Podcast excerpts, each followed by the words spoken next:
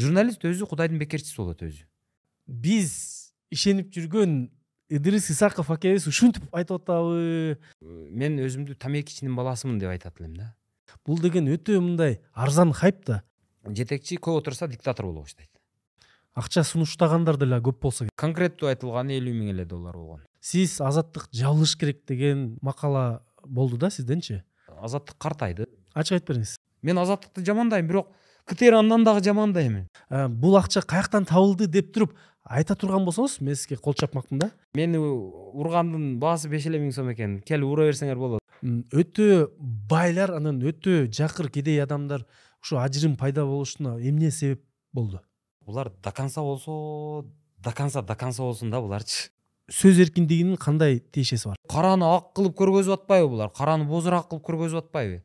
Керип эмнеси э, начар? Жанагы пахта бир жагынан. Анан бүркүт экөө бири бирине кошпойт да либо пахтаны танда баардыгына пахтаны кой. Либо бүркүттү танда эч кимге пахта койбо тарс тарс ал. Жалаң эле пактап коелукпу же ошондой жалаң пахта кылалы чындап эле.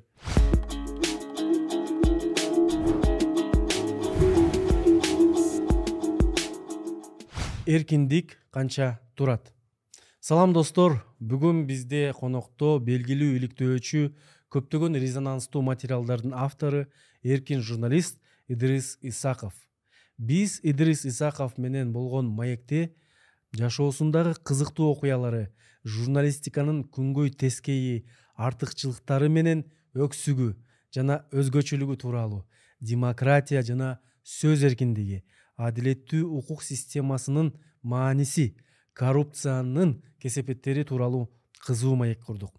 Бул чыгарылышта эркин журналисттин өзгөчө пикирин угуп адам оозунан чыккан ар бир сөзү үчүн жооптуу экенин түшүнүүгө болот. Өз кыялыңызды ишке ашыруунун жолун көрсөтүп ийгиликке шыктандыруучу мүмкүнчүлүктү колдон чыгарбаңыз. Бул видеого лайк басып пикир жазып каналыбызга катталганды унутпаңыздар. Анда эмесе баштадык арыбаңыздар урматтуу замандаштар назарыңыздарда жаратман подкасты. Адаттагыдай силер менен мен урмат насыкулов. Бүгүн бизде конокто өзгөчө мейман жаратман журналист э, белгилүү иликтөөчү биз сыйлаган акебиз идрис исаков. Идрис аке студиябызга куш келипсиз саламатсызбы? Рахмат чоң маанайыңыз ден соолугуңуз иштериңиз жакшыбы? Баары жакшы буюрса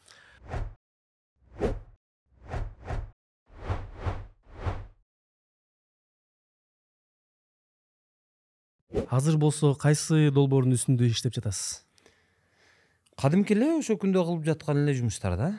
Эми жанагы адамдар чакырат чалат анан ошонун ичинен эми баягы темаларды тандап эле көбүнчө кандай десем баягы мындай коомдук мааниси бар. Бир эле адам үчүн эмес коом үчүн маанилүүрөөк деп темаларды ошол параметр менен тандайм дагы ошонун артынан жүрө берем Мгм. интервьюлардын биринде сиз айттыңыз да менин эки телефонум бар.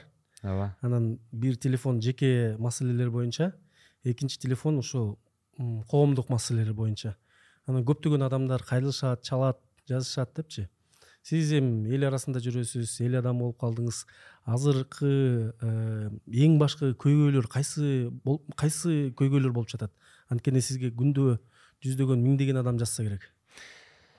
Мындай болуп атат азыр мен ошол адамдардагы ошо кыргызстандагы чечилбеген маселелердин ушунчалык көп экенин ушул мындай чыга баштаганда байкадым да. Анан телефонду экиге бөлгөнгө аргасыз болдум. Анткени мен телефонду албай койсом же алып атсам дагы ар ким чала берсе ошолор менен сүйлөшүп атсам менде үйдө мисалы үй бүлөм ата энем мага чала албай калды да. Анан ошон үчүн телефонду экиге бөлгөнгө туура келди. Бөлүп мисалы ата энем үчүн өзүнчө мындай э, өзүмдүн күндө сүйлөшкөн мындай э, күндө байланышкан адамдарым үчүн жакындарым үчүн анан жумуш үчүн деп өзүнчө деп ошо эски номерумду э, жанагы эмеге бөлдүм коомдук эмеге тапшырмага дейин анан ошондо билип атам да. Азыр ошол телефондо канча десем бир үч төрт миңдей окула элек смс турат Үч төрт миң? ооба. Анан мен албетте элдердин баардыгынан кечирим сурайм ушу силерден дагы пайдаланып кечирим сурайм. Анткени алардын баардыгына жооп берип туруш керек экен да же адамдын үмүтүн үзүш керек экен. Жок мен муну кыла албайм деп же а мен барам дешиң керек экен. Бирок барам деп кээде бара турган эле маселелер болот. Барам макул ушунча чагылдырып берейин да олуттуу экен деп айтам. Бирок ошого дагы бара албай калып атам. Ошентип мындай кайсы бир деңгээлде жалганчы дагы болуп калып атам да. Андан сырткары жанагы э, почтага электрондук почтага. Андан сырткары баягы инстаграм дарек деп коебу директ дейби. Ошого мессенджерге телефондун өзүнө whatsappка дагы кайсы ошондой азыр байланыш түзүлө турган соц тармактарга соц тармактардын баардыгы аркылуу келип атат да. Тиктоктун өзүнөн жазып атат. Комментарийде дагы ушул жерге кел ушул проблема тиги бу деп жазышат. Эми ошол проблемалардын эң арасынан ичинен эң көп көбү ушу жер талаш жер азыр ушунчалык чоң э, талашка түшүп калды. Адамдар жердин баасын эми биле баштагандай да. Бул нерсе мен өзүмчө прогноз кылам да. Жер талаш мындан ары көбөйө берет экен мындан ары жер талаш азайбайт көбөйөт жалаң көбөйөт. Анан ошо жер талаштардын бир жагынан э, эмне үчүн мындай көбөйүп кетти деген ой келет да. Бул сот иштеринин э, жанагы сот адилеттүүлүгүнүн жоктугунан дагы экен. Себеби бир жерде сотко берсе ошол э, сот чечип эле койсо ошону менен чечилип калбайт экен да. Ал бир сот болот эки сот болот үч сот болот төрт сот болот анан кайтарат. Анан башкы баягы биринчи инстанцияга кайра кайтарып салат анан кайра башынан соттошо башташат.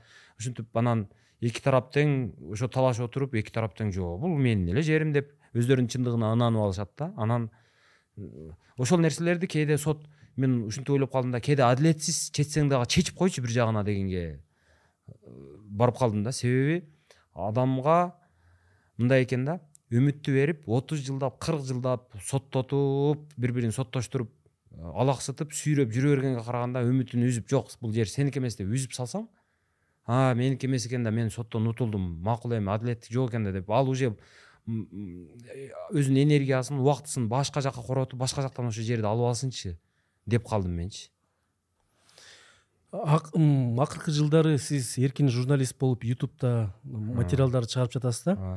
Анан сиз чыгарган э, материалдар өтө резонанстуу өтө мындай катуу чыккан э, материал болуп кетип атат да? Ошол э, теманы тандаардын алдында кайсы принцип кайсы критерийлерге таянып туруп ушул тема менен иштеш керек экен ушуну иликтеш керек экен деп мындай чечим кабыл аласыз? Өзү мындай болот. Көп адам келет арызданат айтат бирок ал темалардын баардыгын эле ала бербейм. Мен өзүм көп учурда ушул популярдуу болуп кеткен темалардын көпчүлүгү өзүмдүн ынаным менен көчөдө жолдо же кетип атып же болбосо өзүмчө ойлонуп эле же кокустан эле табылып калган темалар болот. Мисалы жанагы көп айтышат жанагы профсоюздар жөнүндө жанагы мени чаба берип дагы ызы чуу болбодубу. Ошол тема каяктан чыгып калды деп ойлойсуңар. Ал мындай болгон. Мен бир күнү ошто жүрөм анан бирөө менен сүйлөшүп жолугуп калганмын сүйлөшүп туруп мындай карасам бир бет шаардын бети дарактар бар ошол пансионат тарап боп боз болуп куурап жатат да. Анан э бул эмнеге куурап жатат? Ал жерде суу бар го деп анан бул бак каралбай калганбы деп мен ошол эмне үчүн буга суу койбой койду деп мен ошону чагылдырам деп барганмын барып ошол баягы суу коюлбай кароосуз калган экен анан мен аны ага чейин үстүртөн маалымат болчу эле ошол профсоюзга карагандыгы боюнча профсоюзга карап турса ушинтип булар баягы э, көңүл кош мамиле кылат э, ушинтип кууратат акыры ошентип кууратып чөл кылып жер кылып сатып жок кылышат. Ошодон көрө же нары же бери кылып ошону же элге сатсын берсин. Мисалы бир ишкерге сатса ошону ишкер алса ошол профсоюз өзү профсоюздун өзүнүн акчасы бар башка. Мынау эмеден э, взнос болуп түшүп турат мүчөлөрүнөн мүчөлүк акы деген бар. Ошодон топтолгон акча менен мисалы ошол жер сиздики боло турган болсо сизге сатылган болсо.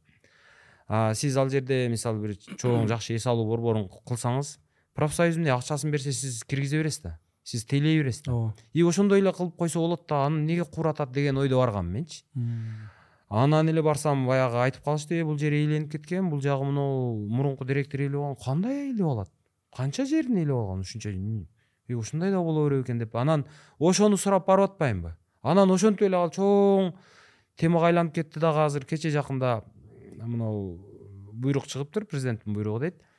Эми профсоюздун мүлктөрү президенттин жанагы иш башкармалыгына өттү. Мындан кийин мүлк сатылбайт. Анан мүлктүн э, андан аркы өнүгүшүнө президенттик аппарат жооптуу деп. Эми бул деле мен бир жагынан жакшы болду бирок экинчи жагынан мен буга дагы анчалык макул эмесмин себеби аны ишкерлерге бериш керек болчу да сатыш керек да аны эмне кылат биз э, мамлекеттин э, ушу милдети деп ойлой беришет да мамлекет кылыш керек мамлекет кылыш керек. Мамлекет кайсы бирин кылат мамлекет эми аны кылбаш керек да мамлекет салыгын төлөсүн сот адилеттүүлүгүн орнотсун чек ара чек араны кармасын и милицияны жакшылап э, иштешин камсыздап берсин болду башкага башын оорутпай эле койсунчу ушу дейм да. Менчи ишкерлерге берип кой ишкерлер кыла берет ишкерлер коркок болот анан жооптуу болот а мамлекетте күч бар. Күчтүн жанагы э, монополиясы мамлекеттин колунда ал каалаган убакта келип тартып ала алат соттон утуп ала алат эми ушундай рычагдары бар да мамлекеттин э, салыктан салыгын текшере алат эгерде ошол жердин мыйзамдуулугун мыйзамсыздыгын текшере алат айтайын дегеним мамлекет контролдон чыгарып бербейт да аны. И ошондой болсо күч өзүңдө болсо көзөмөл өзүңдө болсо берип кой иштете берсин? Эмне кыласың башыңды оорутуп ага өзүң мойнуңа жүк кылып анан аны өзүң президентсиңби президенттигиңди кыла бер да. Саясатты кыла бер да. Ал эмне кыласың? Ал чарбаны чарбаны элге берип кой эл иштете берсин дегим келет да мен. Ошол э, жана пансионат боюнча иликтөөңүз аябай резонанстуу болуп э, тиги ошол пансионаттын экс мурунку директору коюп калбадыбы сиздичи анан андан кийин сиз э, арыз жаздыңыз. иш козголду ошону менен эмне болуп бүттү ал иш? Ушул жерден ачык айтайын мындай болду. Ал жерде өзү ошентип баргандан кийин жана чапкандан кийин эми адамсың да жиниң келет ыза болосуң дегендей. Анан ошондой эл ызы чуу түшүп жанагынтып калды. Ушул жаз сага ага жаза колдонулсун жазалансын тиги бу деп. Бирок анан макул деп анан эмеге бардым жанагы? Арыз жазганыңда дароо эле экспертизага жөнөтөт экен. Экспертизага барганда эми ал баягы камерадан аябай эме болуп көрүнгөн чалп деп тийгендей болгону менен эми ал мындай шапалак тийиптир да эми ал эч жерим көгөрбөптүр ишибептир сынбаптыр канабаптыр дегендей. Анан жанагы экспертиза эме жаракат таппай койду да. Анан кантип чыгарып берейин дейт? О кандай болсо ошентип чыгарып бер дедим. Десем анан ошо жаракат жок деп чыгарып берген го дейм. Ал бир нече күндөн кийин чыгат экен мен анан караган деле жокмун. А кийин ошонун негизинде анан жаракат жок деп баягы эми биздеги мыйзамдар ошондой окшойт. Мен юрист эмесмин да ошон үчүн жакшы түшүнбөйм. Анан э, аны э, беш миң сом административдик айып салып э, анан мен баягы камеранын бир эмеси бир пластмассасы сынып калган болчу. Ошого бир жарым миң сомду менин м банк мага котортуп коюшуптур анан кийин аны көчөдө милиционерлер көрүп айтышат эй сизге бир жарым миң сом түштүбү? деп. Билбейм эми түшсө түшүп аткандыр десем эми ошону биз салдырып койдук ушундай ушундай капа болбоңуз деп. Анан беш миң сом наркага айып салынды деп мага ал жөнүндө мындай расмий кат деле келген жок бирок милиционерлер көчөдөн жолугуп эле өзү кечирим сурадыбы жок анан анан айтып калдым мен мени ургандын баасы беш эле миң сом экен. Келип ура берсеңер болот беш миң сом төлөп коесуңар мамлекетке. Анан ура берсеңер болот экен деп калдым ошо сиз ошол моментти эстесеңиз э, сизди уруп жатканда мындай ал нерсени күткөнсүзбү же күткөн жоксузбу? Э, эми күткөн жокмун да эми бирок баягы баштап урганда күткөн жокмун бирок кийин анын ниетин билип калгандан кийин бир аз өзүмдү алып качып алып качып баягы контролдоп э, аны баягы адамдын ортосундагы аралыкты контролдогонго аракет кылып аттым да мындай жакшы эле эме кылып атканмын мындай. Бирок эми эми ар бир адамдын эмеси кандай тарбиясы ички маданияты ошол болот экен да ага чейин андан бир күн мурун барып анын башын тартканбыз да ошол берүүнүн башын. Бир күнбү эки күн мурун барып тартканбыз тартсак эй ой ыдырыс эй мен ушу чөптөн башкага зыяным жок ушундай бир кудайдын момунумун э э деп ушинтип келсең чай ичсең кел мына жерге төшөк салайын деп өзү туруп төшөк салып ушинтип мени алдап салдап жакшы эле эме кылган ал деле узатып койгонго аракет кылган ага мен дагы болбой атпаймынбы кашайып эмнеге нанбай койдуңуз эми документтерди кийин көрүп атпаймынбы карасам бүт эле ээлей бериптир да ал бул жерди алыптыр бул жерди сатыптыр айланып келип ошонун жери болуп калыптыр. Бул жерди сатыптыр айланып келип ошонун жери болуп калыптыр. Анан ошол сатылган жерлердин баардыгы көрсө ушунун тушунда сатылып атпайбы? Дээрлик. Ошол окуя болгондо бирок коомчулук мындай уу дуу болуп эле жакшы аябай колдошту э мындай көп адамдар постторун жазып видеого тартышып мындай өзүнүн э, мындай нерсени кабыл албоосун билдирди да. Коомчулукка биздин элге жалпы эле менин көрүүчүлөрүмө мен абдан ыраазы болдум ошондо абдан ыраазычылык айтам да. Анткени ошол нерсеге мындай адекваттуу баа беришти да. Баа берип э, мындай аны колдобой турганын ошол күч колдонуу менен маселе чечилбей турганын баардыгы эле түшүнүп анан аны эмнеге урасың? Эгерде далилиң болсо көрсөтүп кой да эмне? деп. Анан бирок арасында эми кээ бир адамдар болот экен.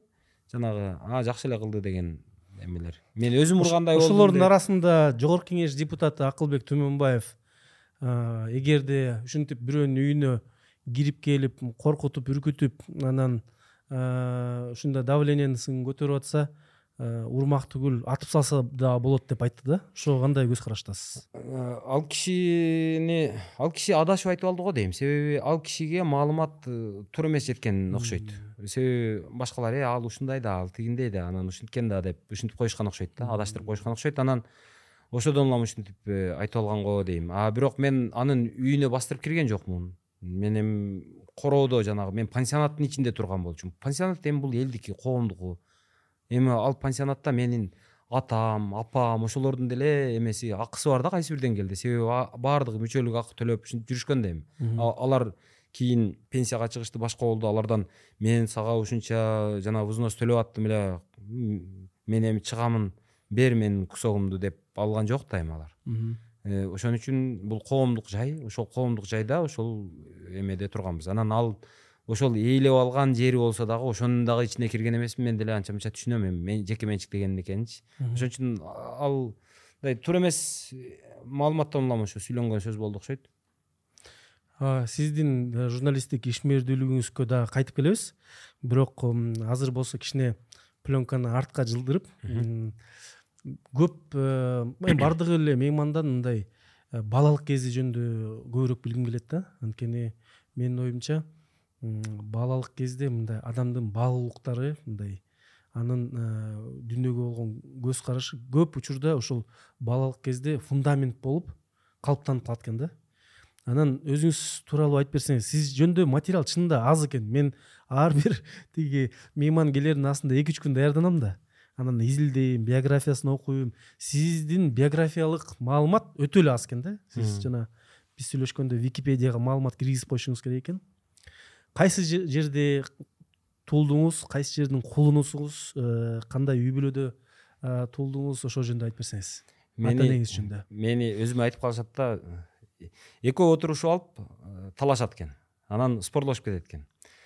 Эме деп. Ыдырыс аксылык десе бирөөсү жок ал кара кулжалык деп.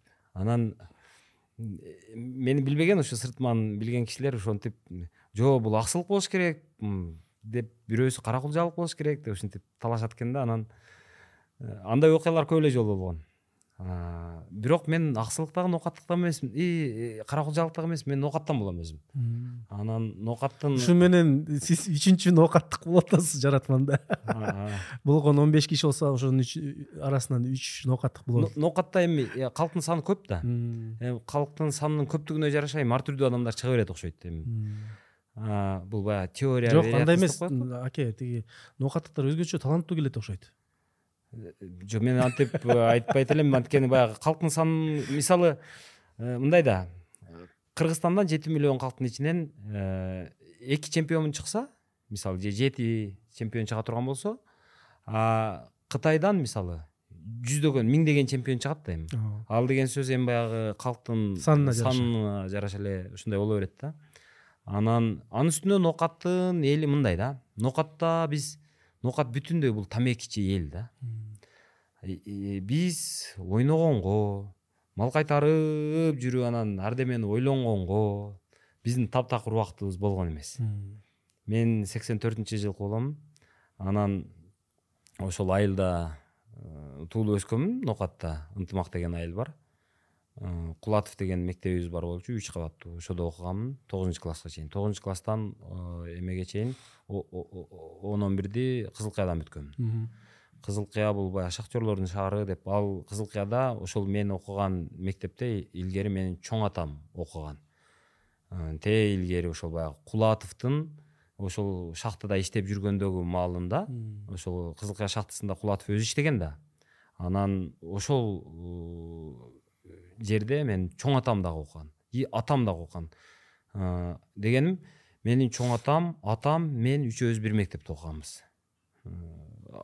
чоң атам жакында эле ошо жүзгө чыгып өттү ушундай. Бир эле ошол баягы тоокен технологиялык институт деп коет. Ошол мурда тоокен э, техникум деген болгон. Ошол техникумду ошол чоң атам атам мен дагы бүттүм да мындай алганда. Ошол. Анан мен балалыгым эми ошол айылда мындай алганда мен эми бир жагынан алганда менин атам өзүмдүн. Ал э, бухгалтер кесиби боюнча. Атаңыз. Ооба. Көз өтүп кетти. Ал өмүр бою ошол бухгалтер материальный бухгалтер главный бухгалтер анан анча мынча жанагы ревизор деп коет го ошондой болуп иштеп жүргөн. Анан апам э, медайым. Бирок э, мен өзүмдү тамекичинин баласымын деп айтат элем да.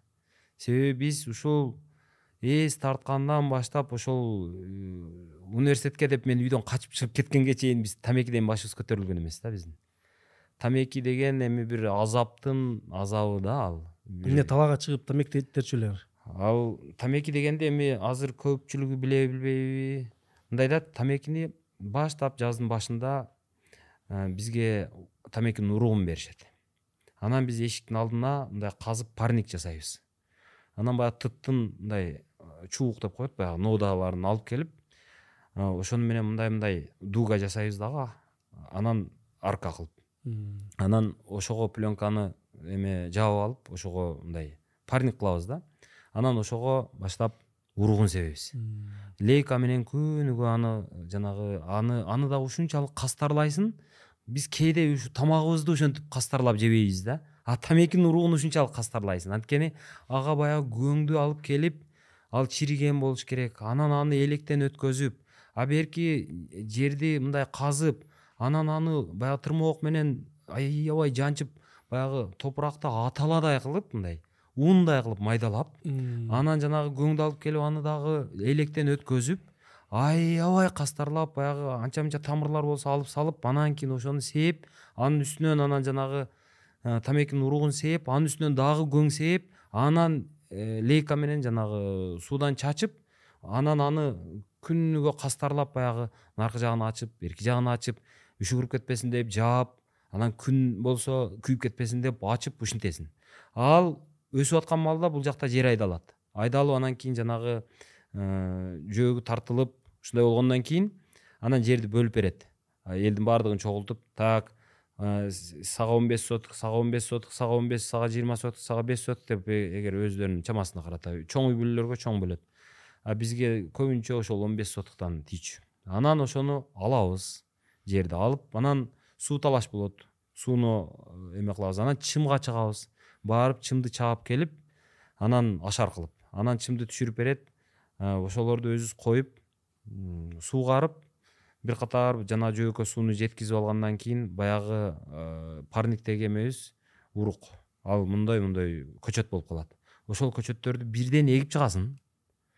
Анан кийин аны бир нече күндөн кийин барып чаап чыгасың анан дагы могул биринчи чабык экинчи чабык үчүнчү чабык деп коет ошол бир ошол он беш соток жердеги кичинекей көчөттү айланасын ушунчалык кастарлап чабасың ошентип ар бир мындай сабакты ошо бирден эгип бирден чаап ошентип чыгасың бир эмес үч жолу чабасың анан кийин ал мындай болуп калат.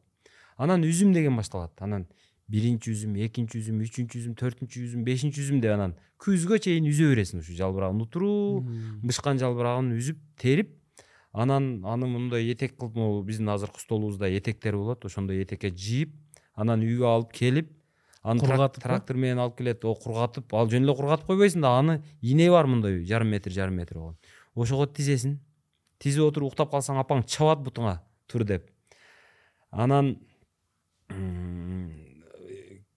көбүнчө кечинде күндүзү үзүп келебиз да мектептен келесиң тамекиге жөнөйсүң барып үзөсүң анан жыйнайсың анан этекке түйөсүң анан этек менен алып келип берет трактор менен же болбосо өзүбүз эшек өңгөрүп алып келебиз алып жолдо эми аны эшекте эшекке жүктөө анын артылып түшүп калат жаш балдарыбыз күчүң жетпейт жанагы тамекиге анын жок эле дегенде элүү алтымыш килограмм чыгат бир эме анан же жүз килограмм ушундай болсо керек аябай эле оор сул куюп сууда эми ал анан анын баардыгын алып келгенден кийин ужин кыласың кечки тамакты жеп алып эле колуң шире ачуу баягы тамеки ачуу болот ал тамакты жесең тамакка ошол баягы колуңдун ачуусу тамекинин ачуусу кошо кирет анан самын жетишсиз ал кезде самынды дагы аябай иштетесиң анткени ошол кезде мен азыр ойлойм да ушу каргалар чымчыктар деле ачка окшойт ушу самынды коюп койсоң ошо арыктын боюна ошону жеп кетишет да.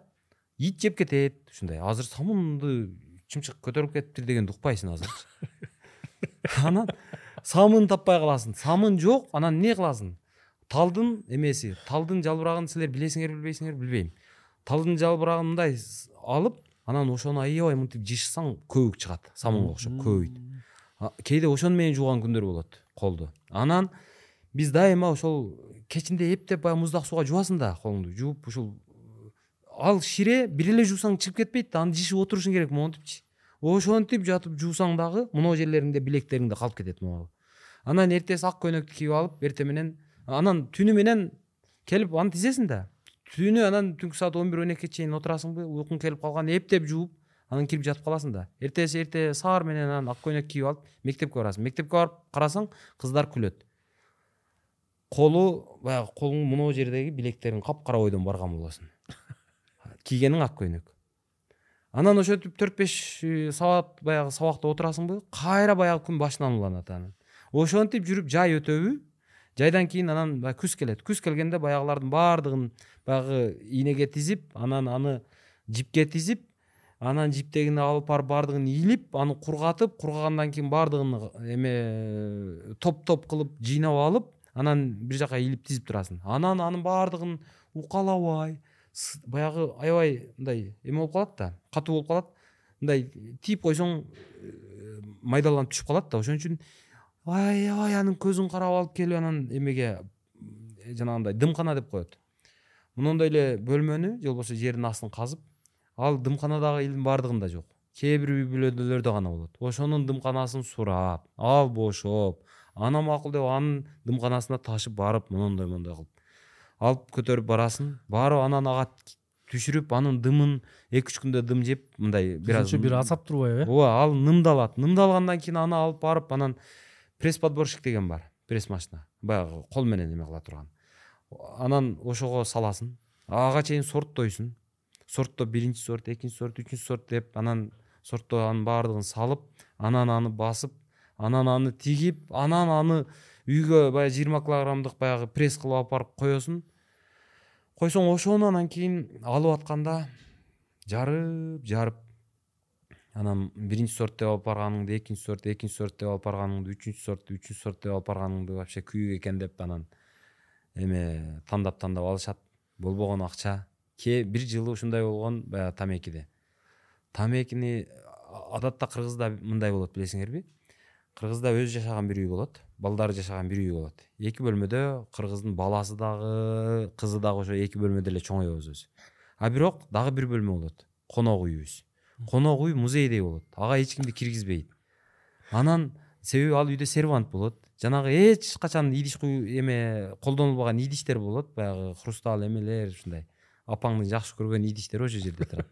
Анан ошол мен бир жолу билем да баягы тамекиничи эч ким албайт клиент жок баягы тамекини тамдын башына ташыйбыз анан баягы үйдүн ичине алып киребиз үйдүн ичине алып киргенде ошондо жанагы апам эч кимди киргизбеген жанагы жакшы көргөн үй тамекихана болуп калган да ошол саасык кирсең анан ошондой кастарлайсың да. И болбогон акча ошонун баардыгы балдардын эмгеги менен болгон ошолчу балдардын анан ошол мен ошол тамеки кылып тамеки чаап тамеки үзүп тамеки тизип тамеки пресстеп анан аны ташып ушинтип жүрүп өскөн баламын да мындай алганда. Тамекичинин баласымын сөзүнүн ачыгы. Ошол кезде жанагындай бапестеп өстүрүп тамекини кыйналып жанагынтип азап көрүп жүрүп анан журналистикага кызыгууңуз ошондон улам башталдыбы жок журналистикага эми ал кезде ошол эсиңер силер билесиңерби билбейсиңерби эмеде токсонунчу жылдар болсо керек эле. Ошол кезде баягы бизде эми демократиянын бир эпкиндери келип акаевдин доору сөз эркиндиги анча мынча чыгып ушундай болгон маал экен да көрсө. Анан баягы ктрден адилет деген программа чыгат эле. Анын алып баруучусу жанагы нышанбек кочкоров эле. Нышанбек кочкоровдун ар бир берүүсүн аябай ушул күтүп жүрүп көрөт элек. Ал бир аптада бир жолу чыгат болгон. Анан аябай коркпогон киши экен ушундай нерселерди айтат экен ушундай мээлүү баштуу экен деп анан ошону көрчүбүз да. Мен ошодон таасирленгем чындыгында. Мен журналист болом дегемин ошентип. Анан апам көбүнчө мен ошол журналистикага кызыгып калганыма дагы апам себепкер анткени апам мени кичинекейимден ушул библиотекага алып бара берет эле эмнегедир анан аларга дагы бир жаман жери жанагы бир жагы жакшы болгон экен ошол. Апамдардын эмесине айлыгына айлыгынан кармап эле эски баягы бир ай эки ай кечигип кеткен гезиттерди азыр кыргыз туусу эркин тоо дегендер келет эле ошолорду берип койчу экен кыргыз туусу менен эркин тоонун ошол маалдагы бир балалыгымда мен бир дагы санын калтырбай окуйт элем андагы ошол жанагы эмелерди селин дион мынау алла пугачева алар кантип ал киного тартылган канча байлыгы бар ким менен жашады ким менен ажырашты ошолордон бери бүт чоң чоң килейген килейген мындай эмелер чыгат эле мындай портрет э, эмелер. Ошолордун баардыгын окуп чыгат элем. Кээде баштап кызыктарын окуйсуң а кызыктарын окуп бүткөндөн кийин анан окуй турган эч нерсе жок таппайсың. Ал кезде азыркыдай телефон жок ага алаксыбайсың китеп э, дайыма эле кызыктуу китеп э, табыла бербейт. Анан кийин баягы ошол гезитти эме болот. Баягы анча кызыктуу эмес жактарын окуй окуп. Анан кыскасы гезитти тытып бүтөсүң да. Эч болбой калганын анан туалетке коюп коет барып туалетте отуруп алып ошол жерде окуйсуң калганын. Сиз ошондо ошентип жүрүп мен анан баягы текстке сөзгө анан ошо журналистикага ошентип кызыгып калган экенмин да. И ошол китеп окуганым жардам берген го ошо мектепте окуп жүрүп кыялдандыңызбы э журналист болом деп. Ооба ооба мен ага бекем эле ишенип алган болчумун анан журналист болом деп. Мен апам айтат сен доктур болушуң керек дейт. Себеби апам өзү медайым доктур анан атам болсо жок бухгалтер болот дейт. Мен алардын жалгыз баласымын төрт кыз бир уулбуз да. Анан төрт карындашым бар. Анан ошол менин ошол кесип тандашым апам менен атамды уруштурат эле да. Ан ыдырыс бухгалтер болот дейт экономист болот дейт апам бухгалтер э, апам эме болот дейт жана тиш доктуру болсоң акчаны көп табасың дейт. Мен болбойм дейм анан ушинтип жүрүп анан апа атам бир жолу ошондой попыткасын кылып көргөн. Бошко алып келдерчи деп келип анан кайсыл факультетке киресиң? Мына мына деп бир эки достору менен сүйлөштү сүйлөшүп анан а ушул факультет жакшы экен кир ушуга деп. Международный экономика деген эме факультет ачылган. Аябай ошто ошто популярдуу солидный ушундай байдын балдары кирген окуу жай экен. Контракт он жети миң. Ал кезде он жети миңдин оосу да жок бизде. Анан атам бирок эми эптеп окуйт деп киргизип койгон контрактка анан бир ай окудум. Мен окууга барганда ошол эми азыр мен айтсам муну баягы драмалаштырып айтып атат дешиңер мүмкүн бирок драма эмес бул чындыгында. Бул факт. Баягы токсонунчу жылы мындай эле. Токсонунчу жылдары эки миңинчи жылдардын эки миң бешинчи жылдарга чейин ушул нерсе уланган. Адамдар ботинкасын ботинканын баягы башына мындай кадимкидей сонун кылып жарашыктуу кылып эме тигип кадимкидей жамакты салып. Айрылып калса. Ооба жамакты салып э, жүрүшчү да. Менин эмем ботинкам ошондой жамагы болчу. А мен ошону нормальный деп ойлочумун. Кадыресе депчи. Десем көрсө андай эмес экен берки мени менен окуган шаардык балдардын бири да андай жыртык ботинканы мындай бүтөлгөн мындай жамалган ботинка кийчү эмес экен да анан. Мен аябай чүнчүгөм да анда. А мен айылда окугам орусча таптакыр билбейм. Анан эми баягы гезит бирдемелерди окуган үчүн жалпы кругозор бар экен а бирок орусчаны билбейм да. Биринчи жолу сабак болуп атат анан бир агай кирди тарыхтан. Анан бирдеме болуп саясат жөнүндө сөз болуп кетти. Кыргызстандын армиясында канча кытай кытай жөнүндө сөз болуп кетип э кытайды биз кытайга согуш ачышыбыз керек антишибиз керек мынтишибиз керек деп балдар ушинтип сүйлөйт да анан агай агай мен таң калып отурам блин деп. А берки эме агай айтып атат эй сен силер билесиңерби кытайдын канча армиясы бар деп? Жок билбейбиз а кыргызстандын канча армиясы бар? десе жүз миң эки жүз миң беш жүз миң деп эле ушундай сөздөрдү айтат да. А мен билем да анычы мен окугам да аны гезиттен тынбай окуйт да мен аналитика актуальный деген сөздөрдү ошол гезиттен үйрөнгөм да менчи. Анан карасам болгону он эки жарым миң солдатыбыз бар да. Азыркыга чейин эле ошондой болуш керек ал. Анан ошону мен кол көтөрөм деп мындай менден башкасы билсе керек эми баягы. Аны орусча айтыш керек да сабак орусча болуп атат. Мен орусча айта албайм го деп анан бирөө жарым билсе керек деп эми отурам. Менден акылдуу көрөм да баягы балдарды. Ал балдардын баардыгы баягы шаардык балдар орусча сүйлөп баягы бир нече эле бир жүз миңдеген цифраларды айтат да. А мен анан таптакыр эч кимибизди таппай калганда анан эме кол көтөрүп анан айткам да он эки жарым миң деп кыргызча айткам да десем анан о туура деп анан ошенткен анан элдин баары мени карап мынтип неужели ушул баягы айылдан келген жамаачы ботинка кийген мындай мырк ушуну билет дегендей болуп мындай күтүлбөгөндөй болсо керек анан ошентип карашат эле да ошол эсимде да ошол моменттер ошодон анан чүнчүп кеткенде дагы мен таштап кетип калганмын окууну ошо международный международная экономика деген факультетти таштап кетип калгам анан айылга бардым барсам эмне болду дейт мен окубайм дедим десем контракт сурап атат дедим бир айдан кийин контракт сурап баштайт го обычно анан ошентип бардым барып окубай бир жыл отурдум кийинки жылы анан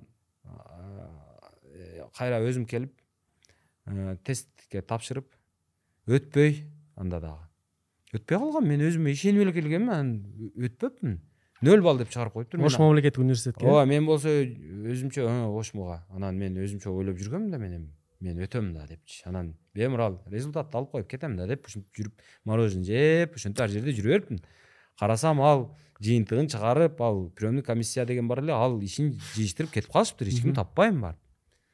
Анан ошентип жиним келип апелляция жасайын десем эч ким жок.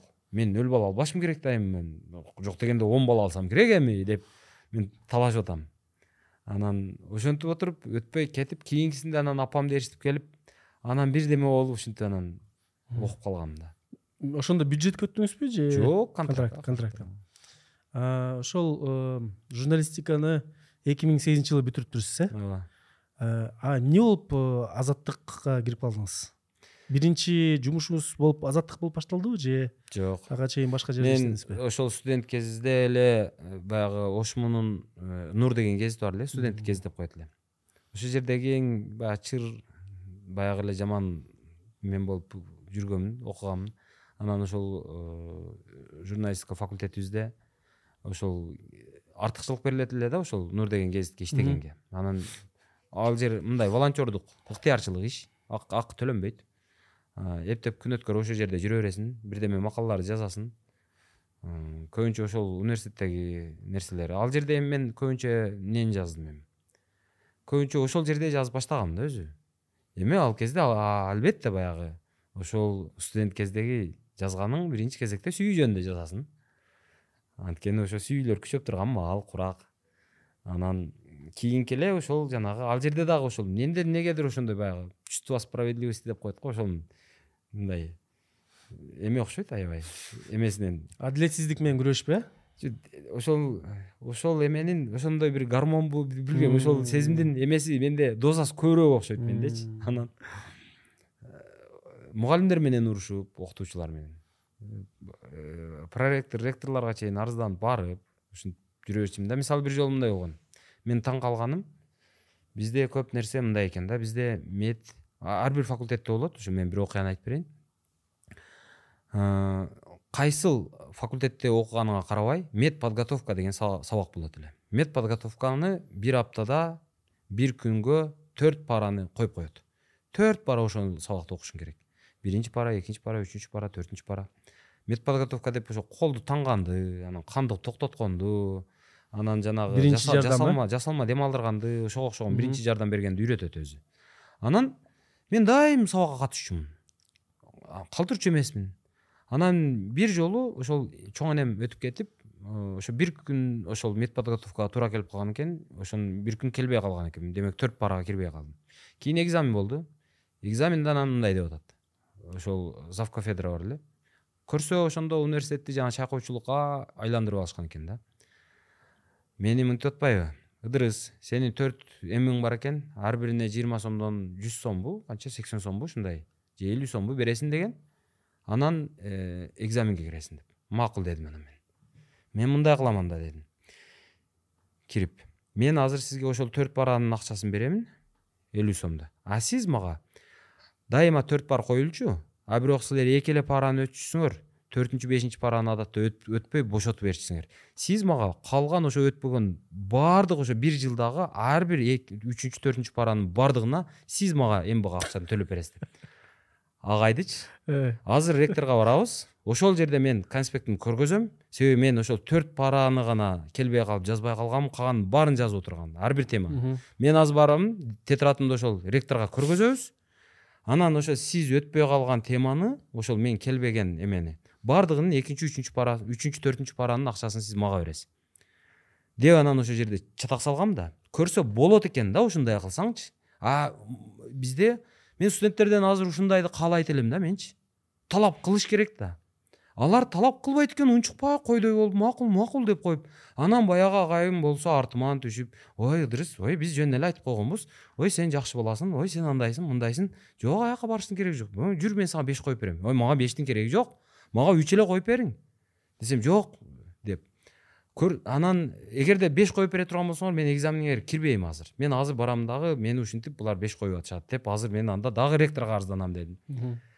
Ой сага эмнеге бештин кереги жок? дейт мага мен медик болбойм мед подготовканын мага кереги жок. Мага ошол курстан курска өтүш үчүн үчтү коюп берсеңер болот. Төрт койсоңор дагы мен арызданам. Себеби мен э, мед подготовканы төрткө дагы билбейм бешке дагы билбейм. Мен үчкө билем колтонгонду билем кан токтотконду билем жасалма дем алдырганды билем башканы билбейм деп чыр салгам да.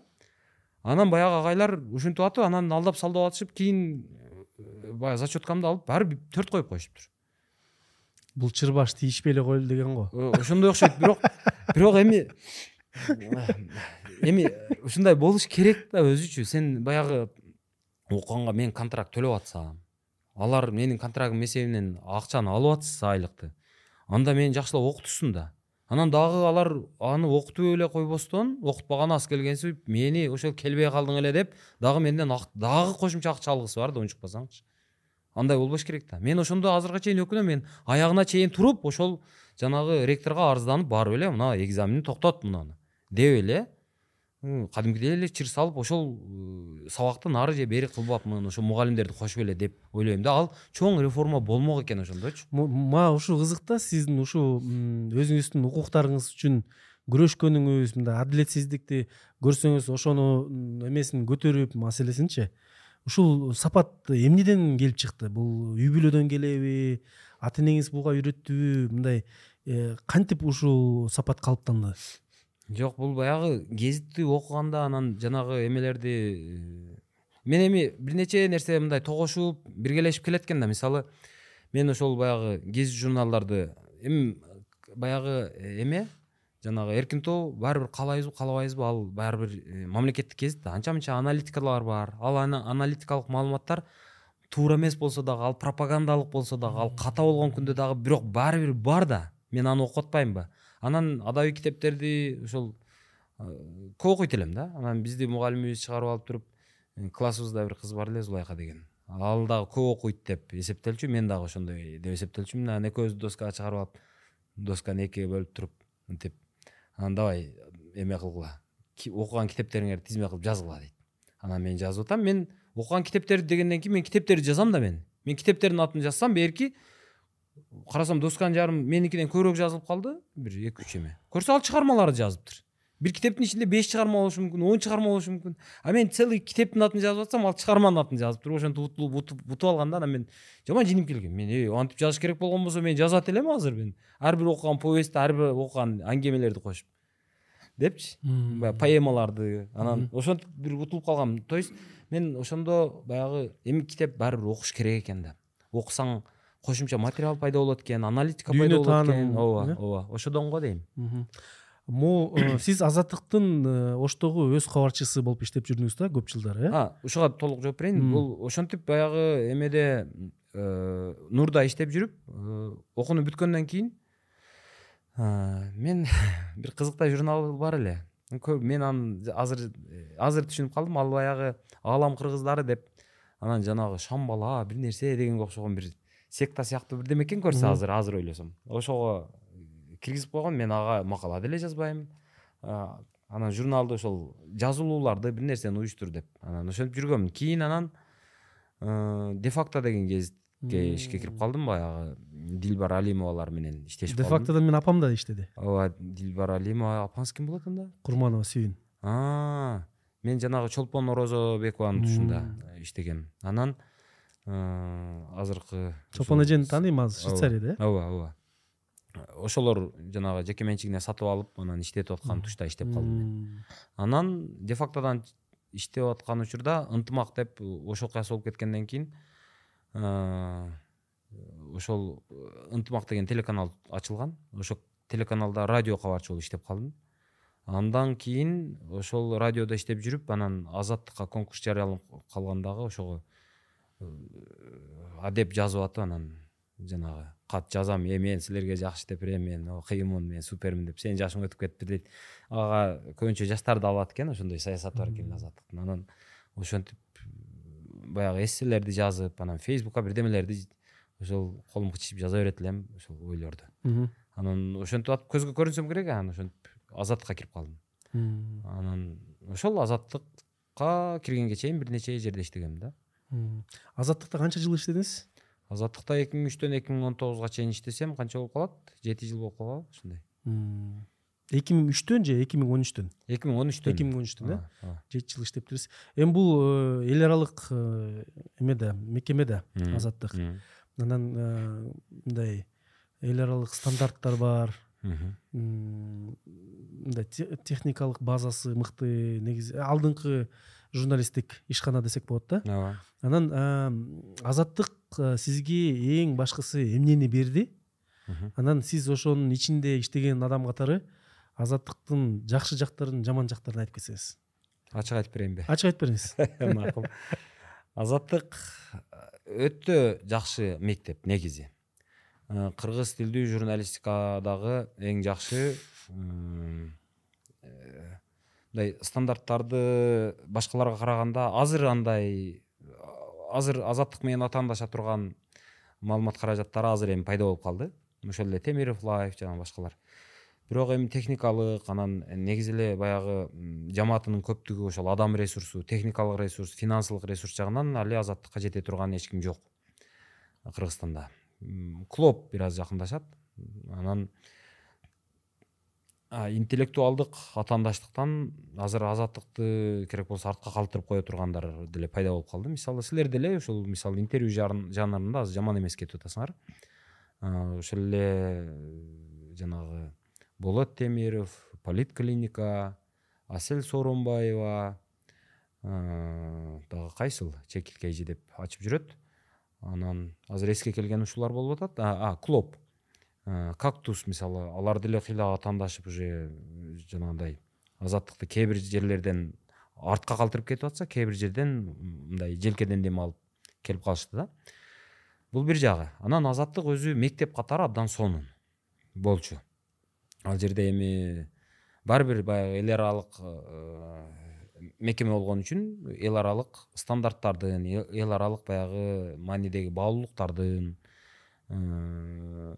белгилери бар да ал жакта анан мен азаттыктан көп нерсени үйрөндүм чындыгында мага жакшы мектеп болду мисалы мен жанагы айтып атпайсыңбы бирөөнүн үйүнө кирсең керек болсо атып салса болот эди деп. Ошол бирөөнүн үйүнө кирбеш керек экенин үйрөндүм мындай бастырып эле анан дагы кандай экинчи тараптуу угуп коюш керек деген сыяктуу эмелерди анан бейтараптуулук дегендей.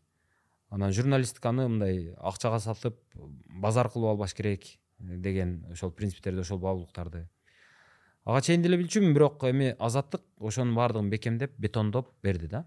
Анан мага койсо мисалы азаттыкка азыр ар бир кыргыздын баардыгын азаттыкка бир жок эле дегенде бир алты жети айдан иштетип чыгыш керек деп ойлойм да. Себеби ал жерде мындай баары бир жакшы нерселер жакшы баалуулуктар жакшы баалуулуктар бар бар. А бирок эми кемчилиги азаттык мен буга чейин дагы айттым эле азаттык эми азаттык картайды деп. Азаттык картайды. Себеби жетекчи бат бат алмашып туруш керек да. Жетекчи алмашкан сайын кан алмашат. Кандын негизги бөлүгүн жетекчи өзү түзөт. Анан ар бир жетекчинин пик эффективности деген болот. Мисалы азыр деле мисалы сиз иштеп атасыз бирок он жылдан кийин сиз азыркыдай темп менен иштей албайсыз да. Бир жагынан мындай көнүмүш болуп калат. Убакыт алат э? өзүңүз чарчайсыз энергия азаят. Физиология. Ооба.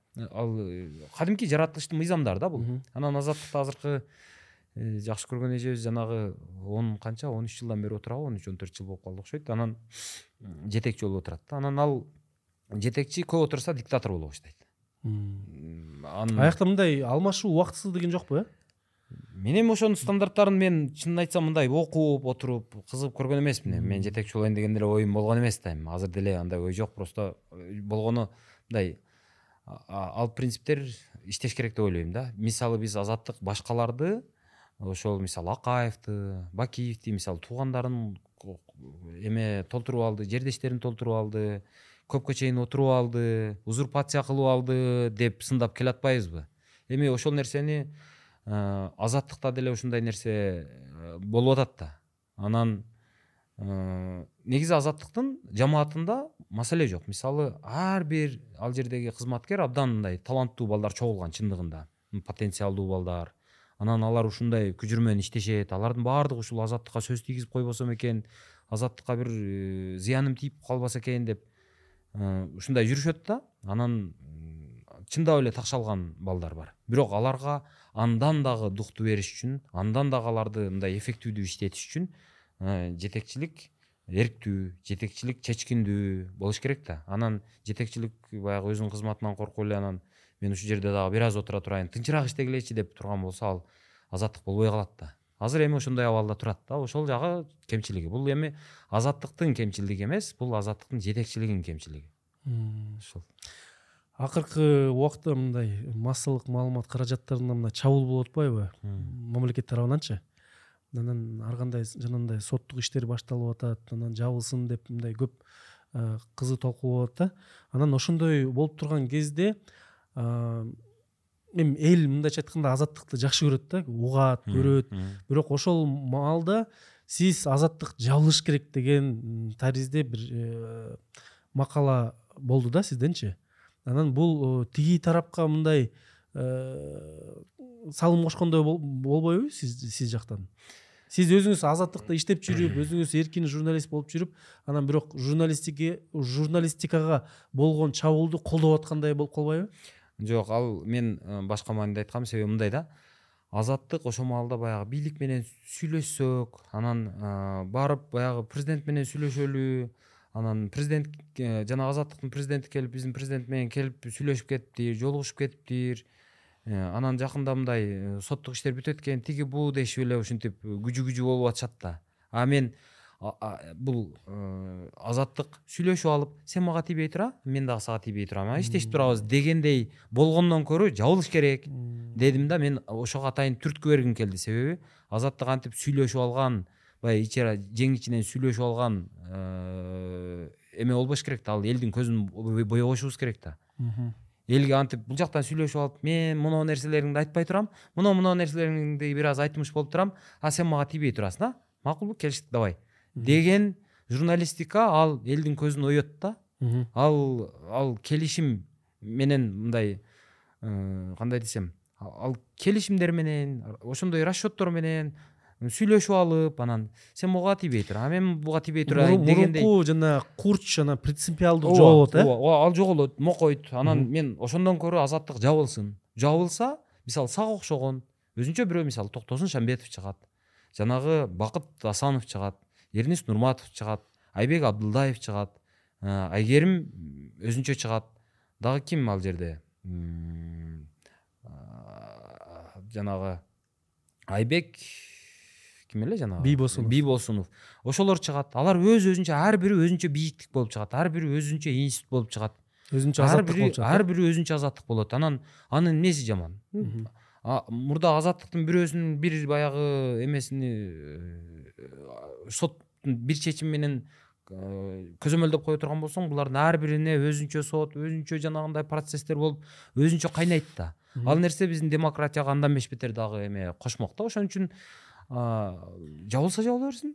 Андан көрө сүйлөшүп алгандан көрө жабылып калбайсыңарбы деген мааниде айтканмын да.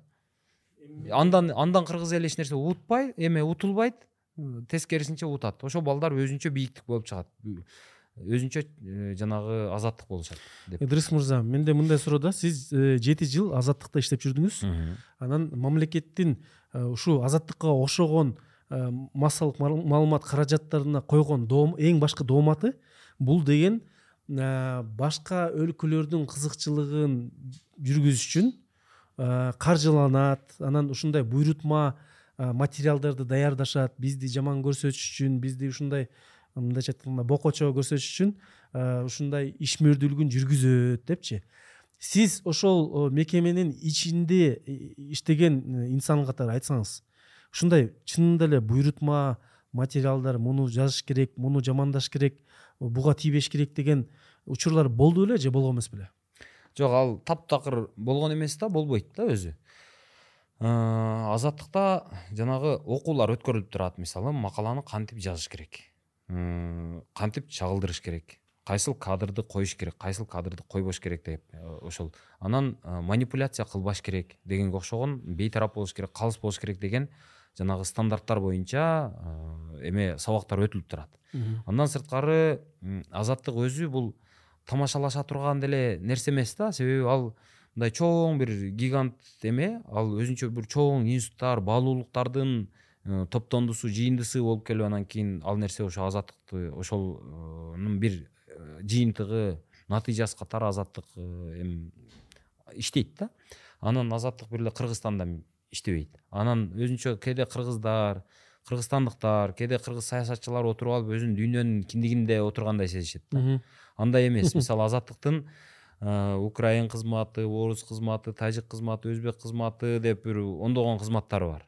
Анан афган кызматы деген бар тиги башка ушундай бүт кызматтар көп. Бирок азаттык акыры келип баары бир кыргызстандан чыгып кетиш керек. Эмне үчүн? Себеби себеби мындай да азаттыктын негизги миссиясы бул демократиялык баалуулуктарды жайылтуу эгерде биздин мамлекетте чындап эле демократия орноп калса орногон күнү азаттык до свидания дейт биз өзүбүздүн миссиябызды аткарып бүттүк жакшы калыңыздар биз сизди кайра кайра эле жыл сайын эле финансировать этип отура бере албайбыз себеби биздин миссиябыз бүттү урматтуу туугандар ктриңер өзү азаттыктай болуп калды калыс иштеп атат ктриңер ушул миссияны андан ары улантып кете берет жакшы калыңыздар жакшы иштештик деп туруп чыгып кетет себеби мынау балтика өлкөлөрү буга чейин ошол мынау чехия словакия ошол өлкөлөр бар эмес беле эстония ошол. Эми ошол өлкөлөрдө деле бар эле. Аларда демократия орногондон кийин алар алардан азаттык чыгып кеткен. Аларда жок. Биз өзүбүздүн ишибизди аткардык. Ооба ооба. Демократия орноду ооба эми барып башка өлкөгө ооба ооба. Анан эми демократия десе биздикилер эми демократия андай да мындай да деп сүйлөй беришет. Бирок демократиянын азыр эми биз э, тетиги мындай бир келаткан бир сөөлөкөтүн көрүп алып эле анан аның сулуу жок сулуу эмес коркунучтуу го деп ардемени айтып сыпаттап отурабыз. Бирок эми аны көрсөк болмок. Анткени азыр адамдар англияга кетип атат иштегени кореяга кетип атат европага кетип атат. А бирок россияга айласыздан кетип атат да көбүчү себеби жалаң демократиясы бар өлкөлөргө ушинтип тырышып кетип атышат окуп кетип атышат. Англисчени үйрөнүшүбүз керек экен деп баягы өлүп талып англисче үйрөнүп атабыз. Себеби наанубуз бүтүнүрөөк болот экен деп. Эми ошол нерселердин баардыгы демократиянын жакшы экенинин далили бирок эми аны эл азыр түшүнбөй атса эмне кыласың эми? Демек э, мындай бийликтегилер азаттыкка койгон дооматы ушу башка өлкөлөр өзүнүн кызыкчылыгы үчүн бияктан өзүнүн саясатын жүргүзүп жатат ушу азаттык аркылуу биздин Э, коомубузду чиритейин деп жатат талкалайын деп жатат деген дооматы бул орунсуз туурабы албетте орунсуз себеби мындай да.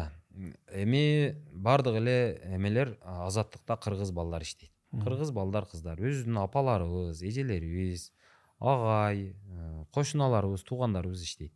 Алардын баардыгы биротоло баягы көк мээкелеси болуп калган жери жок алар дүйнөнү салыштырып отурат окуганча окуган башкаларга караганда бир нече мындай бир кыйла билимдүү кишилер иштешет.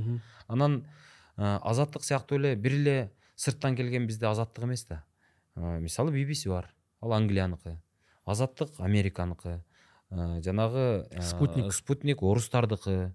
Орустардыкы бир эле спутник эмес. Ортс кирип турат ртр кирип турат мир дегени кирип турат. Мирди керек болсо өзүбүздүн мойнубузга илип койгон мына орт экөөсүн мына ушунун өзүнүн финансысын өзүңөр төлөйсүңөр төлөп анан кийин иштетесиңер деп.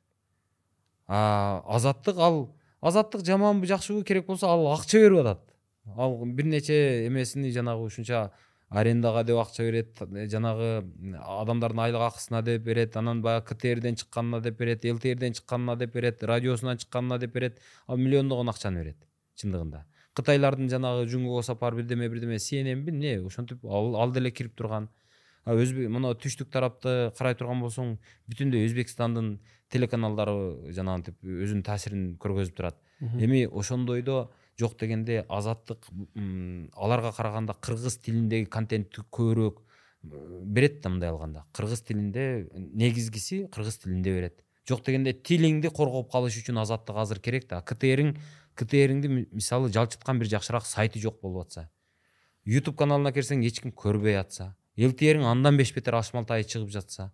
Анан кийин эмеде азаттыктын азыр көбүнчө ошо саясий эмесин эле көбүнчө ошону колко кыла беришет. А бирок маданият жөнүндө канча материал чыгарып атат? Спорт жөнүндө элет жөнүндө тагдырлар жөнүндө аялдар жөнүндө балдар жөнүндө канча материалдар чыгып атат? Биздин тарых жөнүндө канча материалдар чыгып атат? Китептер чыгып атат? Энциклопедияга дээрлик жарай турган китептер чыгып атат? Эми ошонун баардыгын азаттык кылып атат да.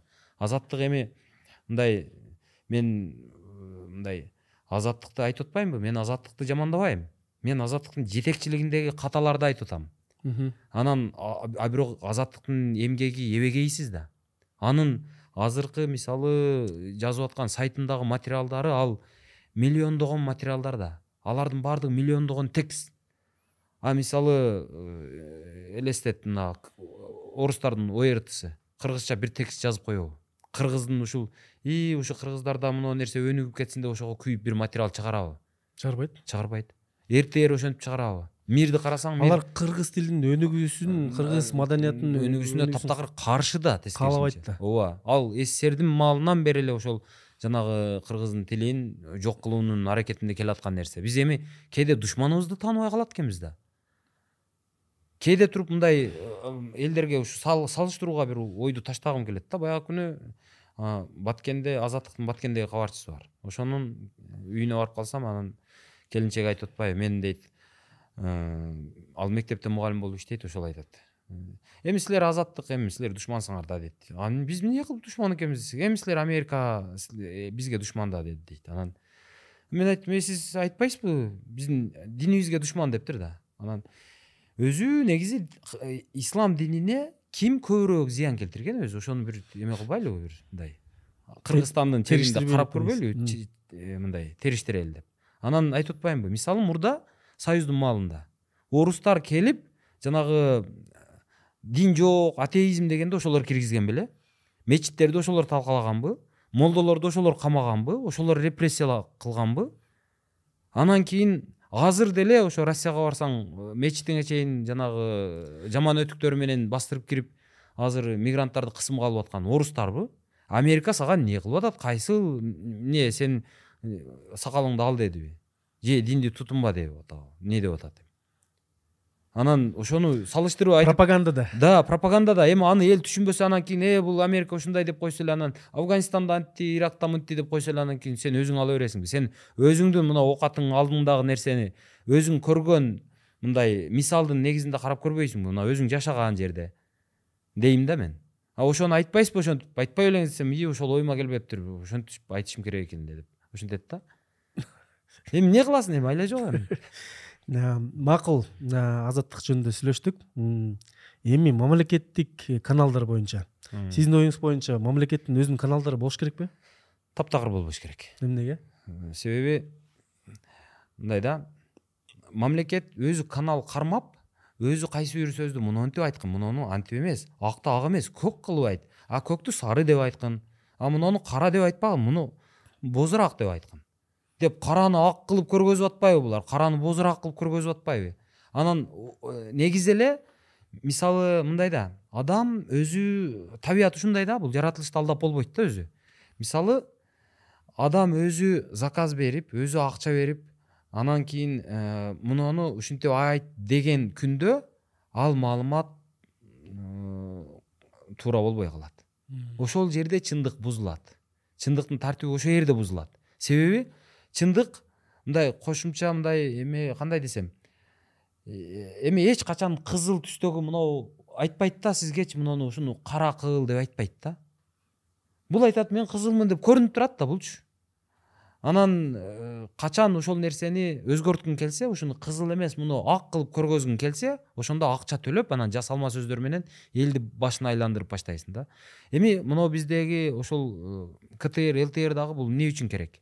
Ал бул бийликке гана керек. Бул бийликтин рычагы гана болуп туруп берет бирок аны дагы аткара албай калды да. Азыр бийлик буга ишенбей өзүнчө сайттарды өзүнчө жанагы ютуб каналдарды блогерлерди колдоп блогерлерди каржылап атпайбы. Ал деген сөз рас сен өзүң мойнуңа алып атасың. Ктр эффективдүү болбой калды ктриңе эч ким ишенбей калды ал дискредитация болуп бүткөн. Лтриң ошондой. А сен ошону түшүнгөнүң үчүн азыр жанагы э, эмени ктрге акча бербей кошумча жанагы блогерлерди жанагы ютуб каналдарды жалдап алып о мына жапаров красавчик экен азыркы бийлик мындай отуз жылда мындай болгон эмес деген сөздөрдү сен ошолорго айттырып атпайсыңбы демек сен өзүң түшүнүп атасың да бул ктриң жарабай калды аны жой да деп атам да менчи ал э, дээрлик миллиардтаган эми миллиардка жакын акчаны ошого тыгып эми ошол жердеги журналисттерди бекерпоздорду багып эмне кереги бар?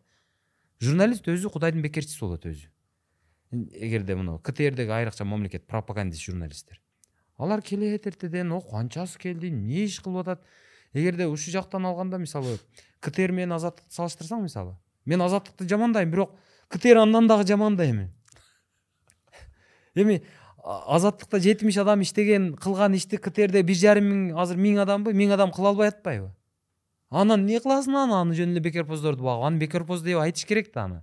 Дармоед деп айтыш керек да аны. Акыры аны мен айтпасам жаман болуп анан ким айтат? Мен эми мен ктрдеги кесиптештеримди дагы жаман дебейм ал жердеги негизи саясий түзүмү ал жердин мындай система э? системасы иштөө тартиби туура эмес да. Ал бюрократия болуп калган анан бул чоң жогору жактан эмне десе ошону гана айт. Мынау мисалы мынуну бул стакан бул айнек эмес экен бул темирден экен деп айт десе темирден деп айтып атышпайбы кудай уруп эми ошентип айттырат ал мажбурлаган нерсе да мажбурлама нерсе да ал жасалма нерсе да ошон үчүн мисалы бизден чын чынына келгенде мындай да. Дүйнөдө супер мамлекет бар. Супер держава. Ал финансылык жактан дагы технологиялык жактан дагы ошол мамлекеттин ктри жок да мисалы эмен американын. Өзүнүн мамлекеттик каналдары жок жок да ал эгерде чындап эле ошентип бир пропаганда кылдыргың келип атса ошол эле ктрдеги журналисттериңди баардыгын көчөгө чыгарып жиберсең ктрди жоюп салсаң ктрди андан көрө ижарага берип койсо азыр сен сиз экөөбүз монө жерде отурбайт элек ктрде отурат элек ошонун жанагы бир эмесини бөлмөсүн ижарага алып студиясын. Ошол жерге акча төлөп отурат элек ктр акча кетирген чыгым кылган мекеме эмес тескерисинче ал кирешелүү э? киреше бере турган мекеме болот эле да. Сиз акча төлөйт элеңиз да мына отурган саатыбыз үчүн мына жерде эки саат отурсак эки саатка мисалы эки миңден төрт миң сом бермексиз жок дегенде. А мынау техникаларыны өзүңүз миңдеген миңдеген долларды кетирип техника сатып албастан ктрдеги техниканы арендага алып эле беш миң сом берип коет элеңиз. И ошону менен ишиңизди бүтүрүп кете берет элеңиз мисалы. Ал кирешелүү болмок. Анан эгерде мамлекет чындап эле пропаганданы жүргүзгүсү келсе анда ал келип э, мисалы сизге айтмак конкурс жарыяламак. Мына садыр жапаровду ким эң жакшы кылып красавчик кылып мактап берет? Мына мен мактап берем деп чыкмаксыз балким сиз. Десеңиз анан кийин сизге ишенген болсо мына сага беш миллион мына сага үч миллион деп берип койсун ошону кыла бересиңер. Ачык болот. Эмне кереги бар? Чалгыла бизге деп койсун жакшы. Эми буга окшогон нерсени айтып күйүп кетесиң да. Сиз эки миң он тогузунчу жылга чейин азаттыкта иштептирсиз да? Анан бир э, ютуб э, бир интервьюда эме деп жүрөт да? Шайлоого катышыш үчүн э, редакциядан кеткен депчи. Ошол чынбы? Ал чын себеби мындай да. Эми кыргызда депутат деген оору менен оорубаган адам кыргыз эмес да? Ал кыргыз болбойт мен да көргөм ал менен ооба. Эгерде жок десең мен ишенбек эмесмин себеби баягы бизде ошо кедей өлкөдө ошо депутаттык аябай мындай Престиждүү, престиждүү ушундай экен да көрсөчү анан мен деле түшүнгөн эмесмин да. Мен дагы му- мурда баяу кезимде ойлопмун да ушул мен депутат болуп барсам бирдемени өзгөртөм деп. Ал чынында баяу таза баягы балалыктагы кыялдай бир баягы балалыктагы сүйүүдөй бул нерсе болгон да а бирок ал көрсө ал оору экен ал. Ал ылаң экен ал жугат экен мен бирок ошол ылаңдан кутулуп ошодон ошол кандай десем ошол депутат деген депутат болом деген оорудан айыгып кеткениме мен аябай ой кудай рахмат сага ушул оорудан айыктырганыңа дейм да менчи мен ошол эки миң он тогуз ошол азаттыктан чыгып атканда ошол мен э, эме депутаттыкка барам деген ой менен кеткенмин жогорку кеңешкеби жогорку кеңешке. Анан э, келгенмин келгенден кийин э, андан эме болгон эмес болбой калды ал келгенге чейин эле ошол жактан эле дайын болуп калган бирок э, жок мен баары кеттим мен. Бул жактан зериктим деп анан. Ошо алты айлык контрактты ошо бир жылдык контракт эле ошонун алты айынан кийин үзүп салып баса бергем да. Ал бирок азаттыкка эч кандай таарым чуу, жок мындай уруш чатак болгон эмес э? Болгон эмес. Мен ошон үчүн мен азыр өзүм ойлойм да мисалы мен азаттыкты сындап атпаймынбы. Кээде азаттыктан баягы адамдар таарынып кетишет да. Мындай контракт үзүлөт анан азаттыкта жакшы айлык бар анан азаттыкта мен ошо прагада иштеп жүргөндө мен айына төрт миң доллардан айлык алчумун сөзүн ачыгы себеби американын стандарты менен да ал. Анан ошол айына төрт миң доллардан алып аткан айлыктан айлыктан мен өзүм өзүмдүн демилгем менен мен кечип кеткенмин да. Анан мен ал жерден урушуп кеткен эмесмин мен сөзүн ачыгын айтканда мен зеригип кеткенмин европада жүрүпчү прагада жүрдүңүзбү прагада ооба зеригип кеткенмин анан мен ошон үчүн азыр азаттыкты сындап атпаймынбы мен мен таарынып кетпеген урушуп кетпеген адам катары азаттыкты сындап азаттык жөнүндө калыс ойду айтканга менин моралдык укугум бар деп ой- ойлойм да. Себеби мен бир таарынычтан улам айтып атпа айтып аткан жокмун аны же бир мындай бир жек көрүүдөн эмес кек сактаган жоксуз кек сактоодон эмес мен тескерисинче мен мисалы азаттыкта кээ бир мындай азыр деле мындай э, коллега баягы кесиптештеримди мен сагынам алар менен сүйлөшүп деле турам анан кээде алар деле айтат эми сен бир аз ашырбыйдың а бирок сен эми негизинен туура эле айтып атасың дегендери бар. Эми кээ бирлери коркот мен э, байке мен сиз менен сүйлөшпөй эле жолукпай эле туруп турайынчы азыр э, деп мен жетекчиликке эми түшүнөсүң эми мен мындай жаман көрүп калат деп. Ушинтип корккондор бар. Эми адамдардын табияты ар түрдүү экен кээ бирлери коркок болот ушундай кээ бирлери бирок шайлоого катышкан жоксуз э? Жок катышкан жокмун эмне себептен? Себеби ошол маалда жанагы мындай да. Бакиевдин маалында таза шайлоодон таптакыр үмүт жок болчу. Атамбаев келгенде таза шайлоодон үмүт берген ал атамбаев келгенде эми баягы таза шайлоо тиги бу деп отунбаевадан кийин ошол жанагы шайлоо таза шайлоонун эпкиндери келип анан эми ачыгын айтыш керек бир аз шайлоолор тазаланып деле калган да. Ошон үчүн жанагы э, жанагы адамдарга талапкерлер чыгып эки миң сомдон таратып мени шайлап койгулачы деп адамдарга барып калган да. А мурда ошол эки миң сомдон да ошол акчаны берки участкада уиктин дагы эмне ошо ошон комиссиянын төрагалары бирдемелер менен эле ишти бүтүрүп коюшчу да. То есть атамбаев келгенден кийин ал нерсе ошол уик менен эсептештин кереги жок экен. Адамдар менен ар бир шайлоочу менен эсептеш керек экен дегенге чейин түштү. Анысы жакшы. Бирок ошол эле учурда.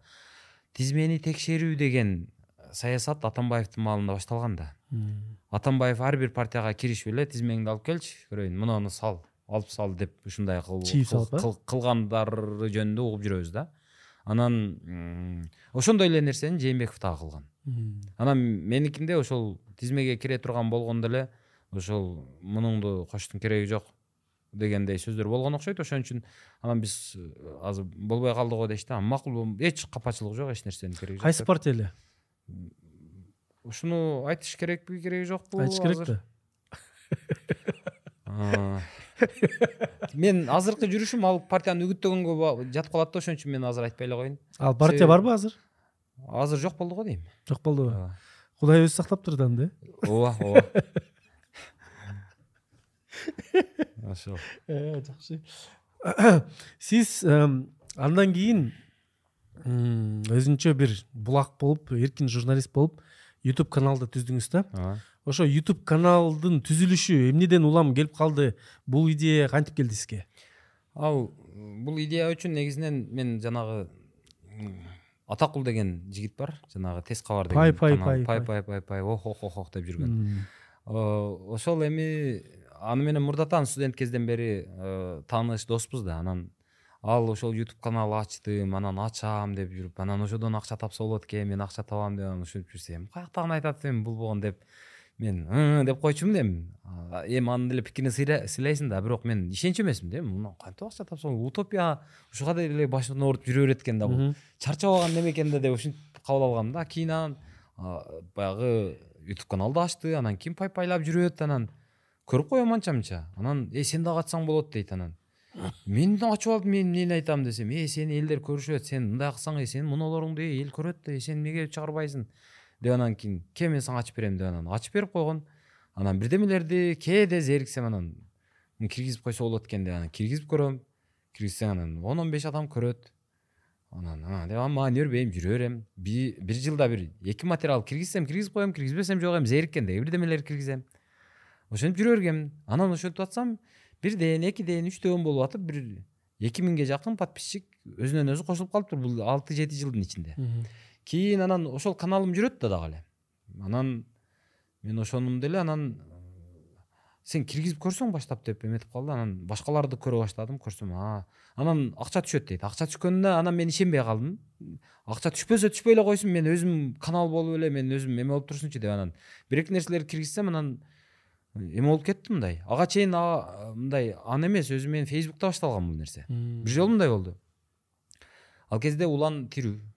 Эгизбаев. Анан улан ошко барат бир э, үч айда бир алты айда бир барса барат барбаса жок. Анан ошко келгенде уланга мен темаларды айтам э мындай кылсаң болот анан андай кылсаң моноо тема аябай кызыктуу мындай да андай да десем ал деп коет. Көрсө ал азыркы мендеги абалда экен теманы ар ким сунуштай берет.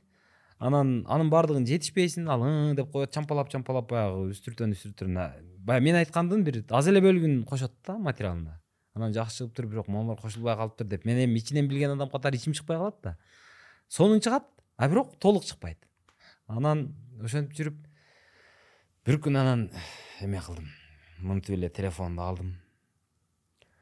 Өзү мен аны радиого материал кылам деп барганмын анда азаттыкта иштейм анан барып туруп эле эм, телефондун экранын өзүм жака каратып туруп эле ассалому алейкум менин атым ыдырыс мен мындай мындай мына жакта мындай болуп турат мына мындай мына мындай болуп кеткен мына мындай деп анан түшүндүрүп берип койгом берсем баягы кетип атат шуулдап. Ал э, эмени лайк коюп атышат комментарий жазып атышат пикирлерди. Анан жанагы бөлүшүп атышат реакция көп. Анан мен ошондо бирдемени түшүндүм. Ошондо ош шаарында мэри айтмамат кадырбаев эле. Ал кадырбаев э, стадионго эл топтоп жыйырма миң адамга өзү ошондой бирдемени э, сүйлөш үчүн ал бүтүндөй стадионго элди топтош керек. Ал үчүн бүт мамлекеттик машинаны иштетиш керек. Баардык көчө комитет квартал комитети дагы эмне дегендердин баардыгын камчылап сөгүп э болбойсуңбу алып келбейсиңби мугалимдерди алып кел бюджетниктерди э? деп бюджетниктерди топтотуп алып келип жыйырма миң адамды кылат да ал үчүн бул бир ай бир айлык жумуш болот. Ал ошентип атып анын чыгарганы анын сүйлөгөн сөзү жыйырма миң адамга жетиш үчүн ошончо ресурс кетирет экен и анын ошол бийлиги менен. А мен көрсө ушинтип туруп эле мына телефонум менен эле мынандай кылып чыгарсам жыйырма миң адам бат эле көрүп салбадыбы мени. Анан мен ойлодум а мэриң ушинтип атса а мен мынтип эле жыйырма миңге күчүм жетип атса демек ме- мээр бир тең ыдырыс бир тең экен дедим да анан ошодон шыктанып калдым. Анан айтсам болот экен менде дагы пикир бар экен Муну айтсаң анан эл колдоп аткан болсо демек ишенет иш- мындай эл ишенген болсо эл ту- түз туура кабыл алган болсо демек бул мында күч бар экен дедим дагы анан ошодон ишенип анан кийин ютубка көңүл бөлө баштадым да.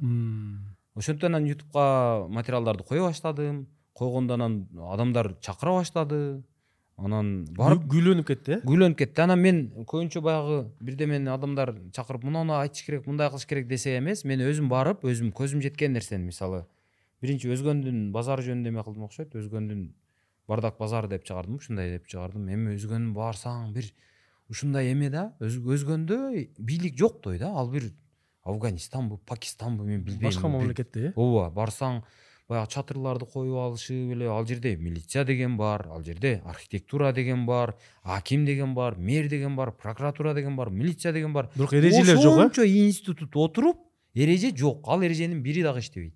Анан ошолорду анан барып айттым э бул жерде санэпидем станция деген барбы?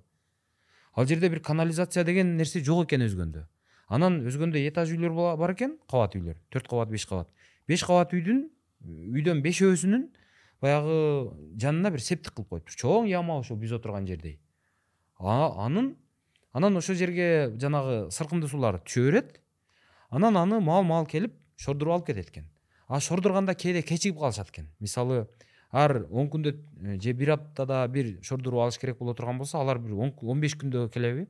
А он беш күнгө чейин беш күн бою баягы сыркымдуу суу мындай алганда бок көчөгө агып чыгып турат экен. Сасып турат. Анан аркы жакта санэпидем станция турат и ошолор э муну ал деп бийликке жанагындай эме кыла албайт. То есть бийлик мындай карасаң институттар бар бири дагы иштебейт да. Функцияларын аткарбайт аткара албайт да. Анан анан наркы жагына барсам билесиңерби баардык жерде мындай нерсе бизде мындай закон бар постсоветтик өлкөлөрдүн баардыгында ленин көчөсү деген баардык жерде бар. Ошко барсаң эң башкы көчөнү ленин көчөсү деп таласка барсаң деле нарынга барсаң деле эң борбордук административдик көчө бул ленин көчөсү. Алардын ленин көчөсүнө барсаң акимият турат прокуратура турат салык кызматы турат милиция турат мэрия турат. Ошолордун баардыгы бир көчөдө жайгашыптыр тротуар жок. Прокуратура тротуарды парковка кылып алыптыр. А милиция тосуп ал жерге баягы будкасын коюп алыптыр. А акимият жакта таптакыр эч нерсе жок. Налоговый тосуп алган ал бери жака чыгып кеткен архитектура гана бул жерде э мынау көчө мындай болот көчө мындай түздүгү сакталыш керек. Жок болбосо мындай бир овальный болсо ошондой болуш керек формасы чыгыш керек кооздук деген болуш керек архитектурный ансамбль деген болуш керек. Ошонун бири жок да сакталган эмес. Анан ошолорду айттым да ой айланайын бул архитектуранын бир жок дегенде алипесин билген бирөө барбы өзгөндө? депчи.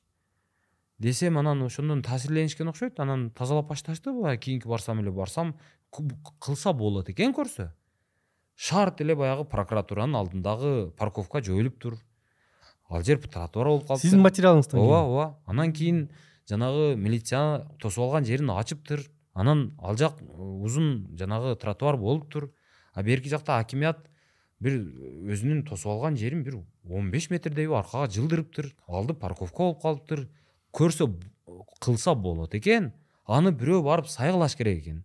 А бирөө айтпаса а булар өзүнчө келип алып папка талашып анан акча бирдеме бирдеме тендер сендер деп. Акча акча болсо гана иш кылышат экен дагы и ошондо дагы баягы ишти жарытып кылбайт а жөн эле акчасы жок эле чечип койсо болот да э мунун чык мунун мынау тоспо ачып кой мына жерди бул элдин жолу деп коюш үчүн акча кетпейт да адатта. Жок дегенде шагыл төгүп койсоң ага мындай ашыкча көп деле акча кетпейт да. И ошону дагы кылбайт экен да. И ошого окшогондорду көрсөттүм аны өзүм көрүп өзүм ичим ооруп өзүмдү мындай ушунчалык зээним кейген эле иштерди анан айта баштадым. Айтсам анан эл колдоп баягынтип да туура деп анан талап кылып башташты. Анан ошондо анан баягы подписчиктер көбөйө баштады. Сиз мындайча айтканда элдик ревизор болуп калган турбайсызбы э келип жанагындай нерселерди адилетсиздик болуп аткан жерлерди текшерип көрсөтүп ошону ачыктап. мен текшерип деген сөздү мен коркомуш сөздү айтыштан себеби текшериш үчүн текшере турган полномочия болуш керек да. А менде андай полномочия жок да. А мен мен жөн гана элдик э, мындай бир активист деп коелу мындай. Активдүү жаранмын. Кайдыгер эмес жаранмын да. Анан жаран катары ошонун баардыгын жөн эле өзүмчө айтып сүйлөнүп кое бербестен мен аны камерама тартам же телефонума тартам. Туугандар бул туура эмес да деп. Эми муну кандай ушу кантип болсун ушул дейм да. Анан бүгүн беш жүз миңден ашуун катталуучу бар сизде э?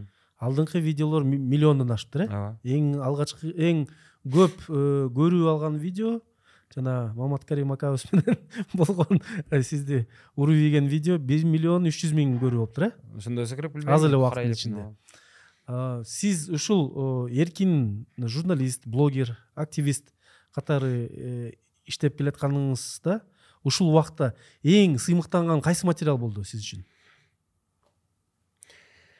Эми сен баягы чоң балаңды жакшы көрөсүңбү же кичине балаңды жакшы көрөсүңбү дегендей суроо берип атасың да эми? бирок суроо мындай да коомго эң мындай пайдасын көбүрөөк тийгизген материал кайсы болду? Сиздин оюңуз боюнча. Аны ойлонуш керек го дейм мен мен мындай да кээде аябай ойлонуп. Текстин жазып ар бир сөздөрүнүн далилдерин келтирип анан бир видео чыгарсаң ошонун аз эле көрүүчү алат анан көп деле мындай реакция жаратпайт. Бирок кээде жолдо кетип атып эле э мынау эмнеге мындай болуп атат мынау мынау мынау деп эле мындай чыгарып койсоң ошонун күтүлбөгөн жерден э? күтүлбөгөн жерден мындай бир толкундонуп эмени резонансты пайда кылат дагы. Анан результаттары бир күтүлбөгөндөй эмелерди берет да. Эми мен башында ошо эсте калганы ошол бир өзгөндүн ошол эмесини э, айтам да эми мындай. Бардым айттым өзгөнүн мэриясы кылып койду. Мэрия иштесе болот экен го красавчик деп койдум ошондой да. Эми кээде ошондой результаттар болот. Анан мен өзү негизи ошол баягы бир нерсени айткандан кийин артында өзгөрүү болгон материалды жакшы көрөм. Мен аны жаман чыгардымбы жакшы чыгардымбы жасадымбы жасабадымбы жолдо кетип атып эле мынтип тартып койдумбу айырмасы жок. Бирок ошодон э, элге көбүрөөк жакса анан ошодон э, бир майнап чыккан болсо демек ал жакшы материал аны мен жакшы көрөм. Сиз мындай салттуу журналистикадан кетип азыр болсо мындай мындай э, өзүңүзчө мындай ээн эркин иштеп жүрөсүз да? Анан ушул ушуга мындай ушуга себеп жана жаңы технологиялардын өнүгүшү болду да. Ооба. Youtube facebook туурабы tiktok тиктокто да бар экенсиз. Ушу жаңы технологиялар анын ичинде youtube сиздин жашооңузду сиздин ишмердүүлүгүңүздү кайсы жака өзгөрттү? Эмнени берди? Өзү негизи мындай экен да. Адам эркиндикти күрөшүп алат дейт го. Анан эми мурда ошентип күрөшүп жанагынтип алынып жүргөндө азыр эми технология менен алынып калды да булчу ошол эле интернеттин келиши анан ошол э, youtube facebook tiktok instagram деген маалымат э, аянтчаларынын пайда болуп калышы бизди бизге эркиндикти берди да. Болбосо эми мен азыр бир кайсы бир редактордун же кайсы бир телеканалдын директорунун көзүн карап отурмакмын да менчи. Же болбосо телеканал өзүмчө телеканал ачам десем мамлекеттин көзүн карап барып лицензия алып анан бир канал бир жыштык алып анан болчогон акча салыш керек ага бир спонсорлорго барып анан алардын көзүн карап ушинтип ит болуп жүрмөкмүн да.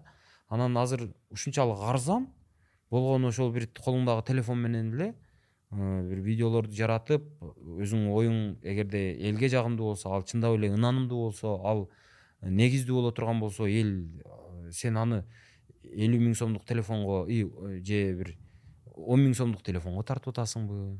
Же эки жүз миң сомдук камерага тартып атасыңбы? Аны менен эл иши жок экен да. Ага баары бир экен да. И эң негизгиси айтып аткан оюңдун мазмуну экен. И бул нерсе абдан калыс менин оюмча. Ошол жаңы технологияларга рахмат сиздин аудиторияңыз чоңойгон сайын э, жанагындай резонансты резонанстуу материалдарды чыгарган сайын а, ошол материалды тарт деген дагы тартпа деген дагы эки тарап болот да. Бир тарап э, ошол нерсени иликтеп берсин десе экинчи тарап аны каалабайт да. Ошол кезде акча сунуштагандар деле көп болсо керек.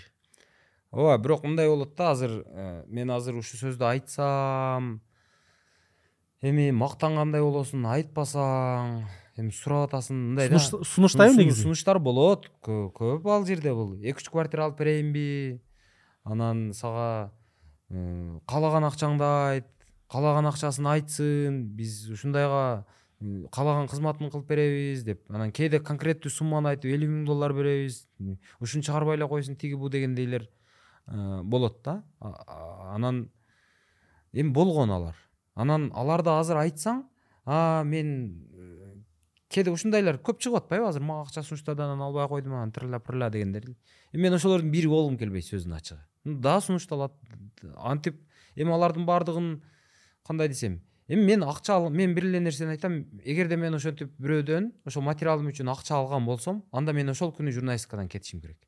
Муну эми мен менин азыр кылып аткан ишимди журналистика деп атаса болобу болбойбу эми эл өзү билсин муну жөн эле ыдырыстын өзүнүн ою блогу деп койсун кааласа бирок кандай болгон күндө дагы мен акча алган күнү бир сом акча алган күнү мен муну таштап кетишим керек. Эң чоң сумма канча болду сизге сунушталган конкреттүү айтылганы элүү миң эле доллар болгон элүү миң доллар. Ооба анан жөнөкөй мынтип айткандары абстрактуураак кылып айткандары эки үч квартира алып берейинби тигинен. Эки үч квартира эме сүйлөшүп берейин жөн эле коесуңбу же? Ушундай ушундай дегендей болгон ал канча бул болот чоң азгырык да бирок бул азгырыктан кантип сактанып калдыңыз мен мындай да. Мен өзү э, жанагы э, кичинекейимден эле мен өтө мындай бай үй бүлөдө жашаган эмесмин бирок мен курсагым тоюп эле чоңойгон баламын да. Менде баягы өксүк комплекси деген мына о мен мынуга жетпей калдым мен мунуну алышым керек анан мен мындай кылышым керек деген менде комплекс жок менде кудайга шүгүр анан мен өзүмдү эч качан кедей сезген эмесмин да мен азыр ушул турушумда мен эртең мен э, жанагы кедей болуп калам деген коркунучум жок менинчи бирок мен ойлойм адам кедей болбош керек. Мен кээде молдолорго айтам силер дават кылганда айткыла «Аа, мусулман болсоң бай мусулман болгун деп айткын деп айтам да. Себеби а, байлык бул эмнени берет байлык м, адамга эркиндикти берет адамга сапатты берет билимди берет намысты берет ошон үчүн эмеде сөз бар. Баягы кедейдин ыйманы жок деген. Кедейдин ыйманы болбойт деген сөз бар. То есть кедей мындай да бизде сүйлөй беришет го мен ушундай пафос сөздөрдү яман жаман көрөм мисалы мындай дешет. Биз э, кыргыздар эч качан сатылган эмеспиз андай мындай деп. Ой сен кытайга барганыңда кыздарыңды кадимкидей эле саттың го жарым кап будайга. Ачка калсаң сатасың. Казактар дагы ошентип сүйлөп калышат. Казактар могу жака көчүп келгенде жанагы ачкачылыкта голодомор деп ошондо эмне болушкан? Алар деле сатышкан. Алар сатмак түгөл бирөөсүнүн баягы жанагы биринин этин бири жеген. Адам ачка калганда адам кедей болгондо ал сатат ал качан кедей адам өзүнүн намысын ариетин ыыы, принциптерин сактай албайт коргой албайт өзүнүн принцибин байлар коргойт көбүнчө акчаң болуш керек бирдемени коргош үчүн мисалы сен азыр бир кызыңды намыстуу кылам десең кызыңа биринчи кезекте жакшы акчасын беришиң керек. Аны бирөөнүн колун каратпашың керек бирөөнүн көзүн каратпашың керек акчага зар кылбашың керек. Анан татыктуу билим беришиң керек. Ал үчүн акча керек. Мен ошол жагынан алганда мен өзүмдү мындай бай адам деп эсептейсиз бай эле деп эсептейм ушуну жакшы айтпадыңызбы ушу менен байланышкан мен мындайча айтканда курч бир суроом бар болчу да. Бирок сиз өзүңүзгө мындай кайчы пикир сыяктуу айтылган сөз да. Эки миң жыйырма биринчи жылдын жыйырма сегизинчи августунда бишкектеги итке мингендер жана джипке мингендер деген материалыңыз чыккан. Сиз ошо тоонун этегинде туруп алып браво аларча деген а, жерде туруп а, бул жерде байлар жашайт ар бир үйдө газон бар а, суу кай жака кетип жатат суу байларга кетип жатат шаарда эмнеге тротуарлар бузулуп оңдолбой жатат деп ойлосоңор анткени бул жерде тротуарлар кур- курулуп жатат баардыгы ушул байлар үчүн болуп жатат деген материалыңыз чыккан да чын айтканда мен ошол материалды көрүп алып биз ишенип жүргөн ыдырыс исаков акебиз ушинтип айтып атабы бул деген өтө мындай арзан хайп да бул деген жана сиз айтып атпайсызбы кеде- кедей болбош керек депчи сиз ушул материал менен мындай кедейлер менен мындай жакыр жашаган адамдарды анан бай адамдарды бири бирине мындай кагылыштырып жаткан аракет эмеспи бул деген ошо эми мындайча айтканда калың элге жага турган сөздөр да булчу. Могу могу жерде байлар жаша- жа- жашайт. А, силер жаман жашап атканыңардын себеби ушуларда деген сыяктуу болуп калды да. Мен ал жердеги бир дагы сөзүмдү танбайм. Чындыгында мен айтканмын и азыр деле ошол ойдомун. Эми муну мен өзү негизи баягы айтып атпаймынбы мен пафос сөздөрдү негизи жаман көрөм. Мен популизмден алыс болушту каалайм өзүм. Бирок бул популизм деп мен эсептебейсизби муну популизм дебейм себеби мындай болгон. Ал жердеги негизги менин ошол жерге барганымдын себеби ал жерде мындай менде мындай нерсе болгон да ал жерде көбүнчө чиновниктер же чиновниктердин балдары чиновниктерге э, мындай тууган ушундай жакындары жашайт деген э, мындай ар түрдүү сөздөр болот да эми. Бул жерде мисалы паланчиев жашайт пустанчиев жашайт бул жакта дегендей.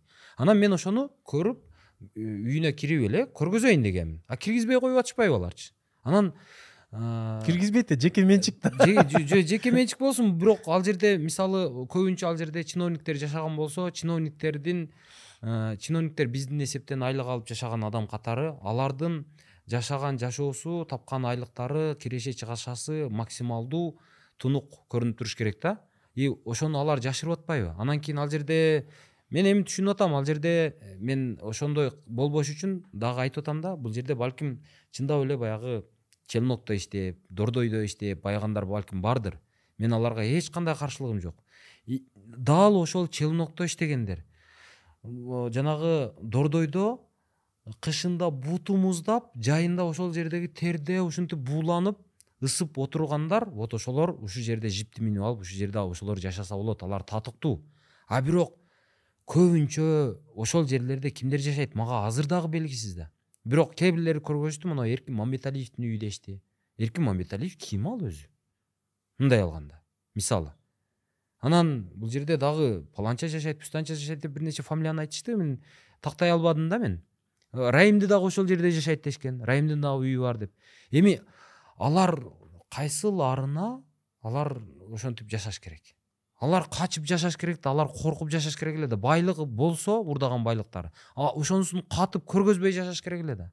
А жок алар ошондой жерлерге барып эме кылып атат мен ал жерде баягы бай менен кедейди кагыштырайын деп эмес тескерисинче баягы бишкектеги ошол баягы көбүнчө чиновниктер башкалар ошол жерге топтолуп алышып өзүнчө өздөрүнө жакшынакай атмосфераны түзүп алышып өзүнчө анан гетто болуп а бул жакты жанагы ылдый жакты бишкектин ылдый тарабын карабай ал жактагы мисалы эгерде тротуар жасалса мына калыс айталычы тротуар жасалса каяка жасалыш керек? Баштап эскирээк жерине жасалыш керек эми мен мурдатан келип жашап атсам мага суу бербесе анан мага жолду бербесе анан кийин мынау жака бир өзүнчө байлар жанагы байлар эмес эми мына эме биздин чиновник байларыбыз мен чиновниктердин өзүн бай дегим келбейт өзүчү себеби аларды эле деш керек себеби чиновник эми олигарх да аларчы эми бийликтин эсебинен ошо таасирдин эсебинен байыгандар алар бул жака өтүп алып анан алар өздөрүнө дароо жол түшөт аларга. Бул жака тротуар салып койбойсуңбу акча жок. А бул жака акча бар. Бул жака эй газон кылып койбойсуңбу акча жок. А бул жака акча бар. «Э, бул жака жол кылып койбойсуңбу акча жок. А бул жака акча бар. Бар жоку акча бар. Ал жакты барсаң карасаң европадай эмне үчүн шаардын бийлиги деле эгерде бийликтин салымы боло турган болсо анда ошол шартты бирдейирээк кылып бул жака дагы шаардын ылдый тарабына дагы могу жактагы чортоман тар- тарапка дагы бөлүш керек да мен ошону көргөзгүм келген да эми аны ар ким ар түрдүү жанагындай кылып кетти жанагы эми ыдырыс бул дешевый хайп да эми андай кылбаш керек да эртең кедейлерди баягы байларга каршы эме кылып койбош керек да деп. Мен өзү негизи кыргызстанда байлар максималдуу көп болушун каалайм бирок ишкерлер көп болуш керек. Элди эч качан мамлекет бакпайт мамлекет бакса анда ал диктатураны орнотот мисалы азыр казакстанда элди дээрлик мамлекет багат көбүнчө себеби жанагы эме ресурсу бар Газ, нефть. газ нефти бар. Алар бүтүндөй шаарларды куруп атышат ал жерде диктатура мисалы. Түркмөнстанда дүйнөдө жаңылбасам экинчи орунда турат нефтинин запасы боюнча түркмөнстан ал жерде нефти бул океан. И ошол акчанын эсебинен элди азыр баш көтөртө койбой түркмөн башы мындай алганда өзү азыр аркада өзү багып атат а бирок ал кантип багып атат ал баардыгын төбөсүнө коюп баягы берсем жейсиң бербесем жебейсиң дегендей кылып отурат чектеп отурат. Э, ошон үчүн эч качан мамлекет бакпаш керек. Мамлекет жөн гана шартты түзүп койсун өзүнүн алган негизги мамлекеттин үч эле функциясы бар өзү негизи. Тышкы коопсуздук бул армияны жакшылап карап тажикстан кол салбай турган абалда кылып бер. Ички коопсуздук бул милицияң эгерде сиз мени ура турган болсоңуз сизди сөзсүз жазалап кечирим суратып экинчи ургус кылып тарбиялап коюу бул милиция. Анан сот. Эгерде экөөбүз бирдемени талашып кете турган болсок калыс чечип берип койсун болду а мектепти дагы жанагы Оорукана. оорукананы дагы жолду дагы сууну дагы өзүнөн өзү чечиле турган маселе. Байлар өзү чечип кое турган маселе. Себеби байлар көп болсо салык көп түшсө ошол салыктын эсебинен э, тендерин жарыяла мынау э, асан келип туруп жолду кылып койсун тендер жарыяласаң үсөнгө берсең үсөн келип көпүрөлөрдү куруп салат. Дагы бирөөгө ошол акчасын берсең болгон эле акча? Э, идрис мырза мен сиздин токсон беш жада калса токсон сегиз пайыз материалдарыңызды колдойм көрөм лайк басам пикир жазам бөлүшүп турам да. Бирок ушул материал өзгөчө колдогон жокмун анткени эгерде сиз мисалы навальныйдын командасындай болуп ошол үйдү көрсөтүп мына могу үйдө момундай чиновник жашайт айлык маянасы момча бирок бул үйдүн баасы момча айдаган машинеси ушунчалык кымбат балдары чет өлкөдө окуп жатат. Бул акча каяктан табылды деп туруп айта турган болсоңуз мен сизге кол чапмакмын да.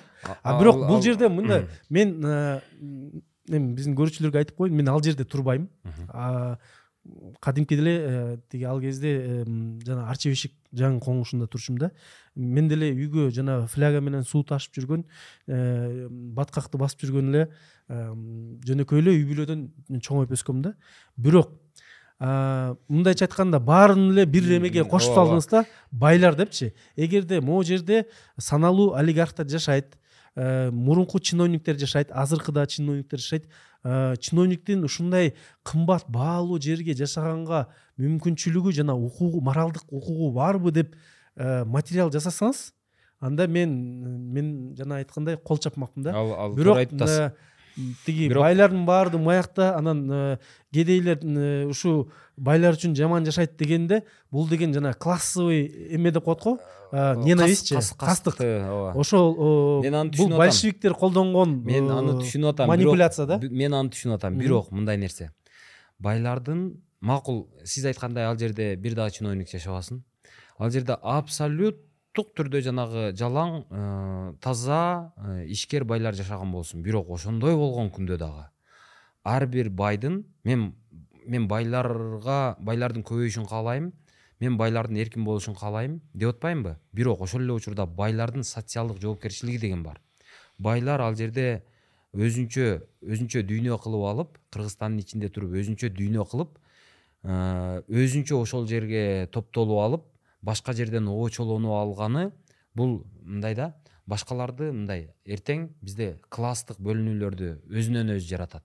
Алар биринчи кезекте өздөрүнө өздөрү кооптуулукту жаратат. Анткени байларга болгон жек көрүүнү жаратат. Берки адамдар туура түшүнбөйт. Андан көрө элдин арасында жаша элдин ичинде жаша а сени көрүп а ушинтсе болобу тууган а кел анда деп берки берки жөнөкөйрөөк адамдар ошону ээрчип ошодон үлгү алып жанагындай болуш керек да. А болбосо байлардын баардыгы бир тарап анан кедейлер бир тарап боло турган болсо эртең кедейлер гетто болот. Эртең кедейлер жашаган жерлерде ал жанагы кылмыштуулуктун ордосу болуп кала турган бир жаман тенденциялар ошол жерде башталат. Ошондон көрө байлар моногу аралашып жашаган жер ал жакшы болот. Себеби азыр мындай кылалы. Эксперименттер бар керек болсо.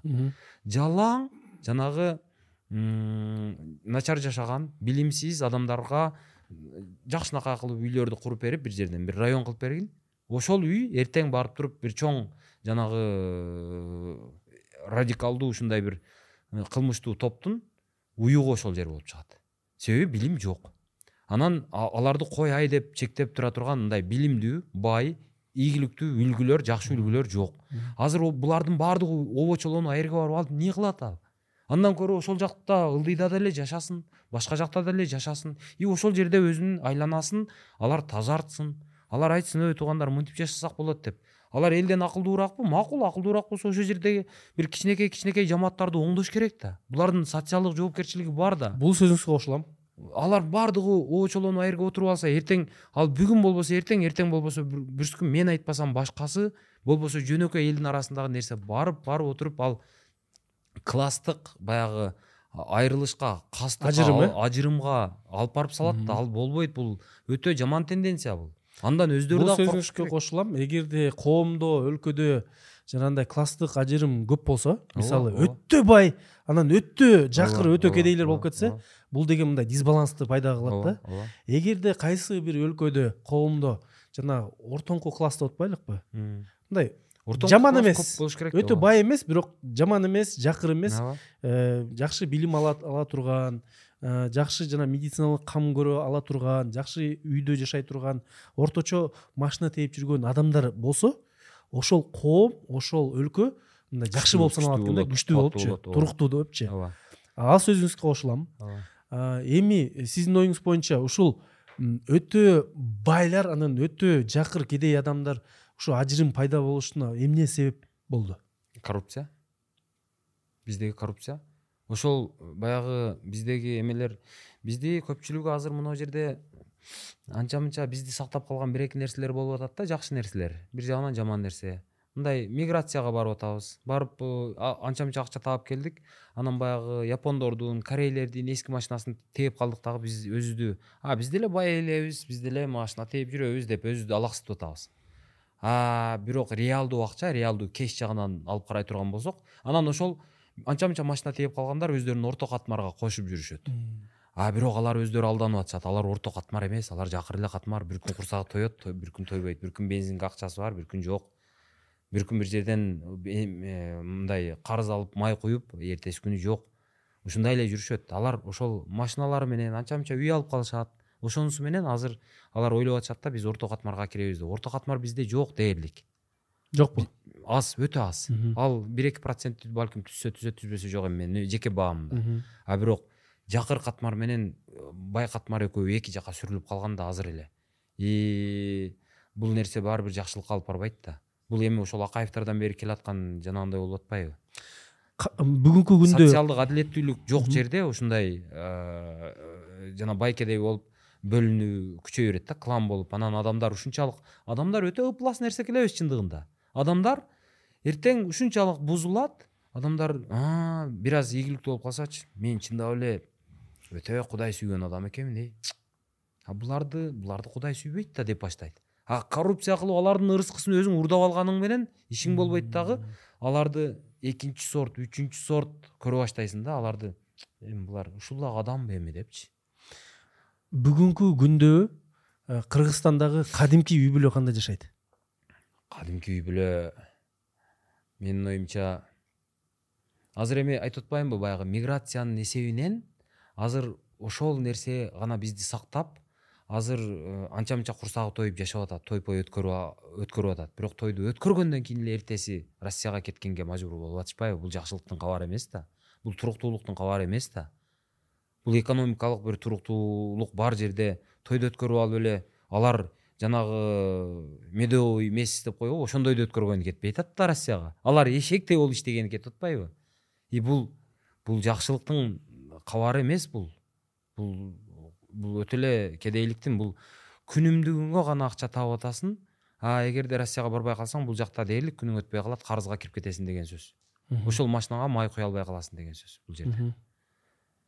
Мгм. жакшы эмес а ошо турук себеби бизде ишкерликке э- эркиндик жок. Ишкерлерге эркиндик жок. Мисалы бир жерге барып э, бир ишкердик кылайын десең бир дүкөн ачайын десең сага ошол документтериңди бат эле кылып а мындай кылсаң болот мына мындай кыл так мына жерге кол койдуруң кел укам мындай кылдыңбы а болду молодец иштей бер сага э, бир жылдын ичинде сага эч кандай текшерүү барбайт эгерде барган болсо бизге мынау телефон чалган болсоң баардыгы жайында болот деп эч ким айтпайт бизде ишкерди малдай көрөбүз ишкер келсе о жем келди деп отурабыз баягы сыгыш керек. сыгыш керек аны жеп алыш керек канын соруш керек деп отурабыз себеби мындай да бизде чиновникти өтө көбөйтүп бергенбиз бишкектин өзүндө эле бир жыйырма миңдей чиновник бар. Алардын баардыгынын өзүнүн мындай полномочиялары бар.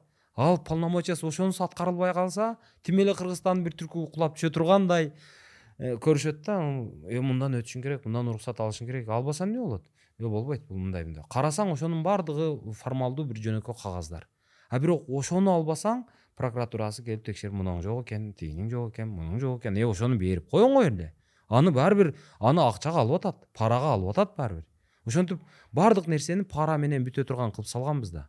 И ошентип дагы алып бүткөнүңдөн кийин дагы бир кемчилигин таап дагы бир бирөөлөр текшерип барышат. Анан ошентип эптеп баягы азыраак топтогон акчаң менен ошентип ишти баштайсың. Анан биринчи эле бир э, катаадан кийин биринчи эле бир э, жанагы ошибкадан кийин банкрот болосуң. Анан кийин кайра ошонун баарын жабасың сатып алган жабдыктарыңдын баарын сатасың арзан анан кийин кетесиң кайра россияга. Болбойт экен бул мамлекет эмнегедир кызыктар болбой атат э ушу ишкерлердин мындай өнүгүп бутка туруп кетиши мындай жок жок жок Мамле- мондай эмес. мамлекет ишкерден көбүрөөк мындай акча таап анан көбүрөөк нарушение таап анан ошону мындайча айтканда жазалаганга кызыктар сыяктуу көрүнүп атат да азырынчачы. Жок биз мамлекетти азыр бир жандуу адамдай ойлоп атабыз да сүйлөп атабыз. Мамлекет жандуу адам эмес да. Мамлекет бул мындай бирөө бир буйрукту айтат анан кийин «А, андай кылыш керек муну мынтип аткарыш керек тигинтип аткарыш керек деп берки жактагы өзүнүн жанагы жеке кызыкчылыгынан улам а буларды мынтип текшериш керек да тигинтиш керек да мынтиш керек деп отуруп анан ал нерсе баягы эме саллясын ал десе келласын ал деп. Өзү негизи оригинал ушундай болот өзү баягы чачын ал десе бөрк ал, э, ал бөрк ал десе баш ал деп. э? Ошол эми негизгиси ошо саллясын ал десе келласын алган чиновниктер көп болот да себеби чиновник көп болсо ал бекерчи болот а бекерчи көрүнгөнгө адамдарга барып «Ы, эмне болуп атасың? «А, сени бир текшерип коюш керек экен дегенге убактысы көп болсо демек ал өлкөдө ийгилик болбойт ишкерге эркиндик болбойт. Кайсы өлкөдө ийгилик болот? Э, чиновниги э, көрүнгөн эле ишкерди барып каалаган маалда шаарды аны текшериш керек муну текшериш керек дей бербей турган. То есть текшериш үчүн э, чиновник текшериш үчүн өтө көп санкцияларды алып өтө көп олуттуу бир себептерди жыйнап жетекчисине айтып э мунуну текшербесек болбойт еп деп атып далилдеп атып анан кийин текшериш керек. То есть сизди текшериш бул оңой болбош керек да. Сиздин укугуңуз баягы эменин э, чиновниктин полномочиясына караганда алда канча мындай Жогору. жогору болуш керек. Вот ошондо. А бирок ошол чиновникти текшергенге оңой болуш керек э? А чиновниктин өзүн текшериш аябай оңой болуш керек. А бирок чиновник сизди текшере турган механизмдер өтө кыйын болуш керек. Себеби ал наркыдан уруксат алыш керек буга негиздеп бериш керек наркыдан э, санкция алыш керек ошентип отуруп мындан текшербесе болбойт бул мынтип атат анан мындай маалымат келип атат анан тигиндей мындай деп отуруп далилдеп отуруп анан кийин барып текшериш керек. Бир нече кыйынчылыктан бир нече тоскоолдуктан өтүп анан текшериш керек сизди. А бизде азыр андай болбойт атпайбы алардан бизге эме чиновникке карата тоскоолдук көп. Мисалы чиновникти текшерейин десең ал тоскоолдук бар бул тоскоолдук бар наркы наркы наркы. А бирок ошол эле чиновник сизди текшерем десе бүт жол ачык да. Сизди коргой турган дээрлик механизм жок бизде ишкерди коргой турган. И бул нерсе биздин ишкерлерди жем кылып көпкө чейин ушул ишкерлерди басынтып э, отурат отура берет. Мисалы мындай статистика бар экен да эгерде м, сизди бирөө сотко берсе сизди ушу- сиздин ошо сотту утуш утуп чыгыш шансыңыз бир э, мизер да? Мизер бир бир бир пайыздан да аз экен да? Ооба. ноль ноль бир пайызбы ушундай экен да? ооба. бизде ушундай нерсе бар. Ким биринчи арызданса ошого көбүрөөк артыкчылык берилет деген. А эгерде мамлекет сизди сотко берсе анда ал жерден дээрлик шанс жок экен да? шанс жок ооба.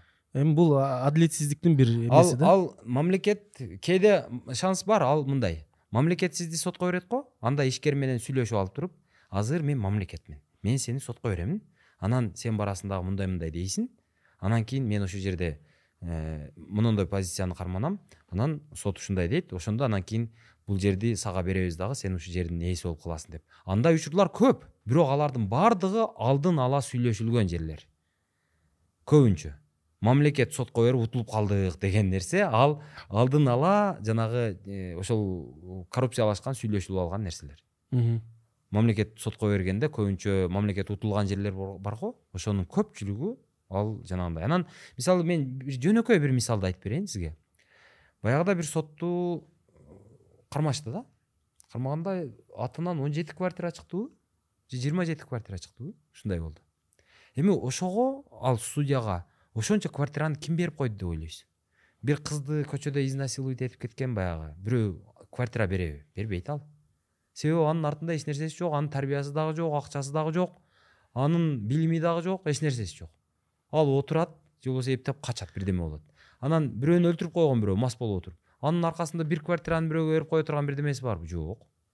Же бирөөнү машина менен уруп кеткен бирөө ошол сотко бир квартира береби? Жок. Квартираны сотторго ишкерлер строительдер берет. Себеби азыр мыйзамсыз курулуштар деп атпайбызбы же чиновниктер? Жок чиновниктер бербейт. Чиновниктер аз эле алар деле. Алардыкы деле эми. А, көбүнчө ошол куруучулар берет. Себеби куруучулар жөнүндө мындай эрежелер так эмес бизде. Куруучуну барып антсең дагы боло берет мынтсең дагы боло берет кыйнай бересиң анан э, куруучуну барып коркутсаң боло берет ишин сотко өткөрүп койсоң боло берет прокурор сотко берет аны кошуналар сотко берет наркы сотко берет берки сотко берет. Анан акыры аны макул эми деп туруп анан баягы сотко анан бир квартиранан берип коет анан маселеси чечилет себеби ага чейинки эрежелер так эмес да. Мисалы азыр бишкекте менин билишимче ген планы али толук бүтө элек же бүтсө да бекитиле элек пдпсы жок болуш керек. А ошто дагы ошондой ген планы бар. Ал пдп кабыл алына элек. Ген пландан экинчиси пдп болот да. Анан пдп жок кабыл алына элек. А ошодон пайдаланышып отурушат. Бул уруксатты берип коет анысы мыйзамсыз болуп чыгат. Анан сен кылып тура бер азыр? Анан бүтөт дешет сиздин оюңуз боюнча ушу пдп ген планды атайын чыгарбай жатканы бул ал кормушка да. Кормушка да? Э ооба ооба. Ошондон ооба ооба. Себеби пдп боло турган болсо азыр өнүккөн өлкөлөр пдпдан нары өтүп кеткен. Алар эскизге өтүп кеткен. То есть алар кадимкидей мындай столдун үстүнө шаардын эмесин куруп чыгышат мындай. Пластилинден же кардондон куруп мына жерде мындай имарат туруш керек мына жерде мынча метр жол болуш керек. А мындан кийин мына имарат андан кийин бул мындай болуш керек мындай мына жерде театр туруш керек деп аны эскиз кылып кадимкидей мындай шаардын бир кичинекей моделин столго коюп алышат да ошону бекитишет шаардын кандай кайсы жерге эмне курулаары аларга алдын ала ар бир белгилүү. жерде детальдер Дет- кайсы дет- жерде жол М, жерде ооба тротуар канча ооба ошонун баардыгы кайсы жерде адам басат бала ошонун бакча баардыгы- да, мектеп оорукана да. ошонун баардыгы көрүнүп турат ошону бекитишет мындай э, кадимкидей мыйзам менен добуш берүү менен бекитишип талкуулап бекитишет да. А бизде э, пдп деп койгон план ал деле эме мындай жөн эле мындай. Төрт бурчтук төрт бурчтуктар Үстүртөдөн, э? үстүртөдөн а эгерде биз биз ошону дагы эптей албай атпайбызбы? Ал биз ал эми аркага жете элекпиз баягы эскизге. А берки ген план деген бул ириге эле мындай. Бул район жашыл болот бул район спальный болот бул район парк болот бул район административдик район болот а бул жер э, өндүрүштүк зона болот деп. Мындай. Үстүртөн бүкүлү бүкүлү бөлүп койгонду ген план дейт да. А пдп дегенде анын ар бирин кесип мондой мондой э, жанагы метр эмесинен бери өлчөп чыгыш керек да эми а эскиз дегенде ар биринин моделин куруп чыгыш керек. А бизде эскиз жөнүндө сөз жок. А өнүккөн өлкөлөр ошо эскизге өткөн. А биз али өтө элекпиз сиздин оюңуз боюнча акыркы жылдары коррупция азайдыбы же өркүндөп жатабы? Коррупция азайган жок бизде. Мен бирдемени айтайынбы. Коррупция жөнүндө. Эгерде эгерде о ылдыйдагы чиновник алып атабы демек о жогору жактагы чиновник алып атат деген сөз да. Эгерде жогору жакта эч ким албаса ылдыйдагыга жол бербейт. Моюн жулуп алат. Ал туташ болот мындай. Эме элестетиң мисалы азыр сиз могу жерде бирөө сиз албайсыз. Могу кызматкерлериңиздин бирөө алып атат. Кандай жаза колдоносуз? Экинчи алар менен иштешпейсиз жок эми мындай алганда жок эми сизде го эме жок Э, мындай да. Сиз өзүңүздүн мүмкүнчүлүгүңүзгө жараша анын бөйрөгүн жулуп аласыз да мындай алгандачы мамлекет мамлекет бул баягы насилие э, э, эме Монополия. монополия на наси- насилие дейт го күч мамлекетте бар да. Кечээ жанагы криминал криминал камчы көлбаевди жөн эле атып эле коюшту го мындай оңой эле болот экен го аны мурда эле кылып койсо болмокпу өзү криминал деп ал криминал эмнеси бар экен анын э армия колуңда турат милиция колуңда турат эми он беш миң милицияң бар дээрлик же андан дагы көбүрөөкпү э сенин миң кызматкерлери бар миңден ашык он эки он үч миң армияң бар үй бука моюн буурасаң балдар турат колуңда куралың турат кааласаң танкың менен чык бтрлериң менен чык кайсыл бизде криминалдын эмеси бтри бар экен кайсынын кимисинин танкы бар экен үпү менен кошуп баягы жексен кылып тастаса болот го ой криминал анан ал андай экен мындай экен эмне экен ал? Андай эмес да өзүчө эгерде күрөшөм десең ал болбогон бир эме да бир буйрук да бир кагазга да. Добро деп койгон эле бир кагаз ушундай балдар бар. Криминал азайдыбы азыр. Криминал кечээ мен бир эме менен ишкер менен сүйлөштүм ал куруучу экен мен мурда э, телефонумду кадимкидей телефон алгандан чочуйт элем анан жат номурду албайт элем дейт. Азыр алып калдым бир айдан бери деп ушундай деди. Эгерде ошонун сөзүнө ишенсек анда азайды. Мгм. жанагындай туруктуу бай бакубат жашаган өлкө куруш үчүн э, сөз эркиндигинин кандай тиешеси бар? Чоң да ошону түшүндүрүп берсеңиз чечмелеп. Мени чоң баягы ишкерлик боюнча эксперт кылып салдың эми андай эмес го бирок эми сөз эркиндиги өзү журналистке караганда элге көбүрөөк керек да себеби журналист ошол сөз эркиндиги аркылуу элдин баягы бийликке таасир этүүчү рычагы болуп берет эми муну жөнөкөй мисал менен кантип түшүндүрүп берсем экен. Э, мындай да. Эми бийлик уурдап атат. Эл эч нерсени билбейт. Элдин көзү таңылуу. Аны журналист кайсы бир адистик чеберчилигине салып ошо колундагы микрофону менен youtube каналы менен ошону айтып элге жарыяласа эл анан «Э, таң бул өлгөн турбайбы? деп ошодон анан чиновниктин репутациясына таасир эте алат. Жок дегенде моралдык жагына таасир эте алат дагы. Ошол чиновник же тыйылат же болбосо ага коомдук э, жанагы эмелер пайда болот. Анан кийин бийлик өзү дагы ар бир бийликтин мындай жери бар да бийлик эч кайсы бийлик эй мен сөз эркиндигин уруп да койнобойм мен өзүмдүн билгенимди кылам деп келбейт да. Бийликтин ар бир бийлик мен адилеттүүлүктү орнотом мен коррупцияны жоем деп келет да. Эми сөз эркиндиги ошол жерде ошол өй таксыр сен сөз эркин э, сен э, жанагы сөз эркиндигин кармайм деп келгенсиң сен коррупцияны жоем деп келгенсиң коррупцияга чечкиндүү күрөш болот деп келгенсиң криминалды жоем деп келгенсиң а сен мынау криминал менен чай ичип отурасың балаң мынау жакта криминал менен жүрөт экен а сен мынау жакта коррупцияны гүлдөтүп атасың а мына далили деп журналист сүйлөп турса ал ал деген сөз элдин атынан ошол чиновникти өзү берген убаданы дуулап тургандык болот да убадаңды аткарчы депчи ошол да ошон үчүн керек да бул сөз эркиндиги. И ал нерсе акыры барып туруп натыйжасы элге берилет да себеби коррупция азайса элге жакшы. Криминал азайса элге жакшы эл эркинирээк жүрөт М, муну эми жөнө мунун жөнүндө түшүн- түшүнүш керек го дейм ар бир адам эми билбейм эми бирок бизде мындай нерсе бар экен да бирок биз ушунчалык баяу калкпызбы же өзүбүз ушунчалык криминалга эме болуп кеткенбизби криминал баягы э, жанагы эмелерге эмне жанагы коррупционерлерге. Мындай да. Мен азыр мен тилекке каршы бизде элде ушул коррупцияга болгон коррупционерге болгон мындай эмелер бар да мындай. Сүйүү бар ачыгын айтыш керек.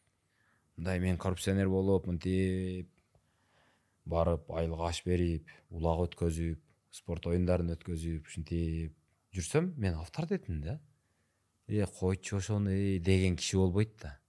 Керек болсо бизде анан криминалдын бир жаман жери мындай экен да. Криминал деле коррупционер деле жөнөкөй кишилер болбойт. Адатта алардын баардыгы аябай харизматичный болушат.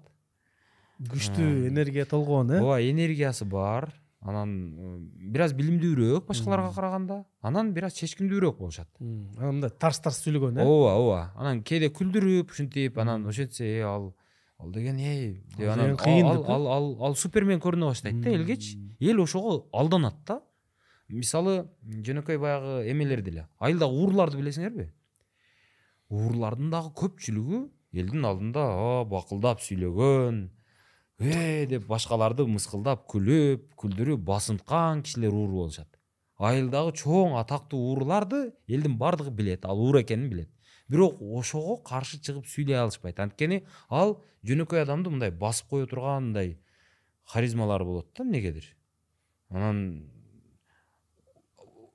ошол нерсеге эл алданат да коркот да ошодончу. Анан кийин эми ал деген мындай да деп биз ошол айылдагы мал уурлар болот го. Мен билем да ошондойлордун айрымдарын. Биздин айылыбызда деле бар да атактуу уурлар анан аларды мындай карасаң элдин алдында мынтип жакшынаа сүйлөшүп мынтип күлдүрүп харизмалары бар о деп мынтип ушинтип жүрүшөт. А түнү кылган иштери башка. Анын элдин баардыгы билет. Бирок ошону сен тойго келбе сен уурусуң деп ушундай кыла албайбыз да Эмне эмнегедир ушунча коомубуз эметип кеттиби э ушу ушунчалык начар болуп кеттикпи эмнеге ушунча элдин арасынан бирөө чыгып туруп э могу деген уруу да эмне муну чыгарып атасыңар эмне буну сыйлуу жерге отуруп жанагы уча тартып монтип чапан кийгизип калпак кийгизип сени сүйлө деп э, аны тим эле бапес деп атасыңар. Бул деген кадимки эле уруу да мунун орду түрмөдө деп айтпайт билбейм да мен ошону. Бул жанагы эмеден го дейм. Жанагы элдин ошо баягы орто катмардын жоктугунан го дейм. Орто катмар болсо орто катмар билимдүү элдин билимдүү муунду көбүрөөк кылат да. Анан алар өздөрүнө ишенген. Кедей эмес. Айтып атпаймынбы? Кедей өзүнүн кедейдин ыйманы болбойт депчи себеби кедей өзүнүн ыйманын коргой албайт да. А орто катмарда анча мынча акча болот. Анан ал мен добушумду сатпайм мен буга аралашпайм деп кое алат ошон үчүн орто катмар көбөйүш керек болуп атпайбы жакшы. Эми сиз э, мындай таанымал атактуу журналист болуп жүрөсүз. Э, сизди көптөгөн адамдар көчөдөн деле тааныса керек э? Ооба ооба. Ошондо бул сезим сизге кандай негизи жагабы жакпайбы? Мен бирөөнүн сөзүн угуп калдым да. Биринчи баардыгы мындай атактуу болгусу келет дейт да. Атактуу болгондон кийин кепка кийип анан жанагындай кара очки кийип алып анан мени көрбөсүн деп жүрүшөт дейт да сиздики кандай меники эми бул өзү оор экен жүк экен да булчу себеби мындай кээде мисалы адам катары мен деле бирөө менен уруша кетким келет көчөдөчү сөккүм келет келиштирипчи баягы жолдо эреже бузуп же бирдеме болуп ашыкчу эле жанагындай кеткендердичи анан мындай адамсың да мындай эмоцияларың бар сезимдериң бар эми ошолорго кээде мындай эркиндикти берип койгуң келет бирок э кой эмне дейт деп коркосуң да. Анан кысыласың кысыласың себеби адамдар кысып коет мындай эле эметип эле мындай э деп эле анан жакшы сөздөрүн айтып отурса эле анан мен и мен жакшы болуп жүрүшүм керек экен да деп каласың да ошол кысыласың да. Ал кысым ал. Эркиндик эмес да чоң жүк. Жоопкерчилик экен да ооба фейсбукта видеолордун биринде сиз азыркы тиги россия менен украина согушуп атпайбы ошондо россияны бир мындай алжып калган алкаш анан тиги украина бир сулуу айым башка күйөөгө кеткиси келип атат. Тиги күйөөсү аны кое бербей атат же иштеткиси келбейт же э, коомго чыгаргысы келбейт деп айттыңыз да. Ушундай бир салыштырмалуу болду да. Бул конфликттин ичинде кыргызстан кандай абалда кайсы тарапта? Биз кимбиз? Биз эми жанагы россиянын эмесибиз баягы. Шайкасы болуп жүргөн брачкалар болот го көчөдөгү. Ошондой брачкалардын бирибиз да. Бизди мынтип атпайбы. Биз эми россия менен дос болгубуз деле келбей атат андан биз деле байыраак балдар менен дос болгубуз келип атат да десек эй брачка эй деп эле жолдон нары өтсөк деле бери өтсөк деле мойнунан кармап туруп эй жакшына жүрсөң эй бар сигарет алып кел бар арак алып кел деп. Жакшына жүргүн а брачка деп. Ушундай да биздин ролубуз азырынча ушундай. Себеби ал чоң баягы айылдагы эме мындай. Чоң жинди. чоң жинди да. Анан анын алдынан өтүш азап эми мындай. Айланып өтүп кетейин десең көрүнүп калат барыбир башка жол жок да эми айылда ошонун эшигинин алдынан өтөсүң эшигинин алдынан нары өтсөң деле бери өтсөң деле врачка деп эле тырыштырып атпайбы кармап алып. Кытай менен дос болоюн десең деле кытайдан алысыраак жүргүн. Түшүндүңбү деп эле ушинтип азырынча көз каранды э? Азырынча ушундайбыз да.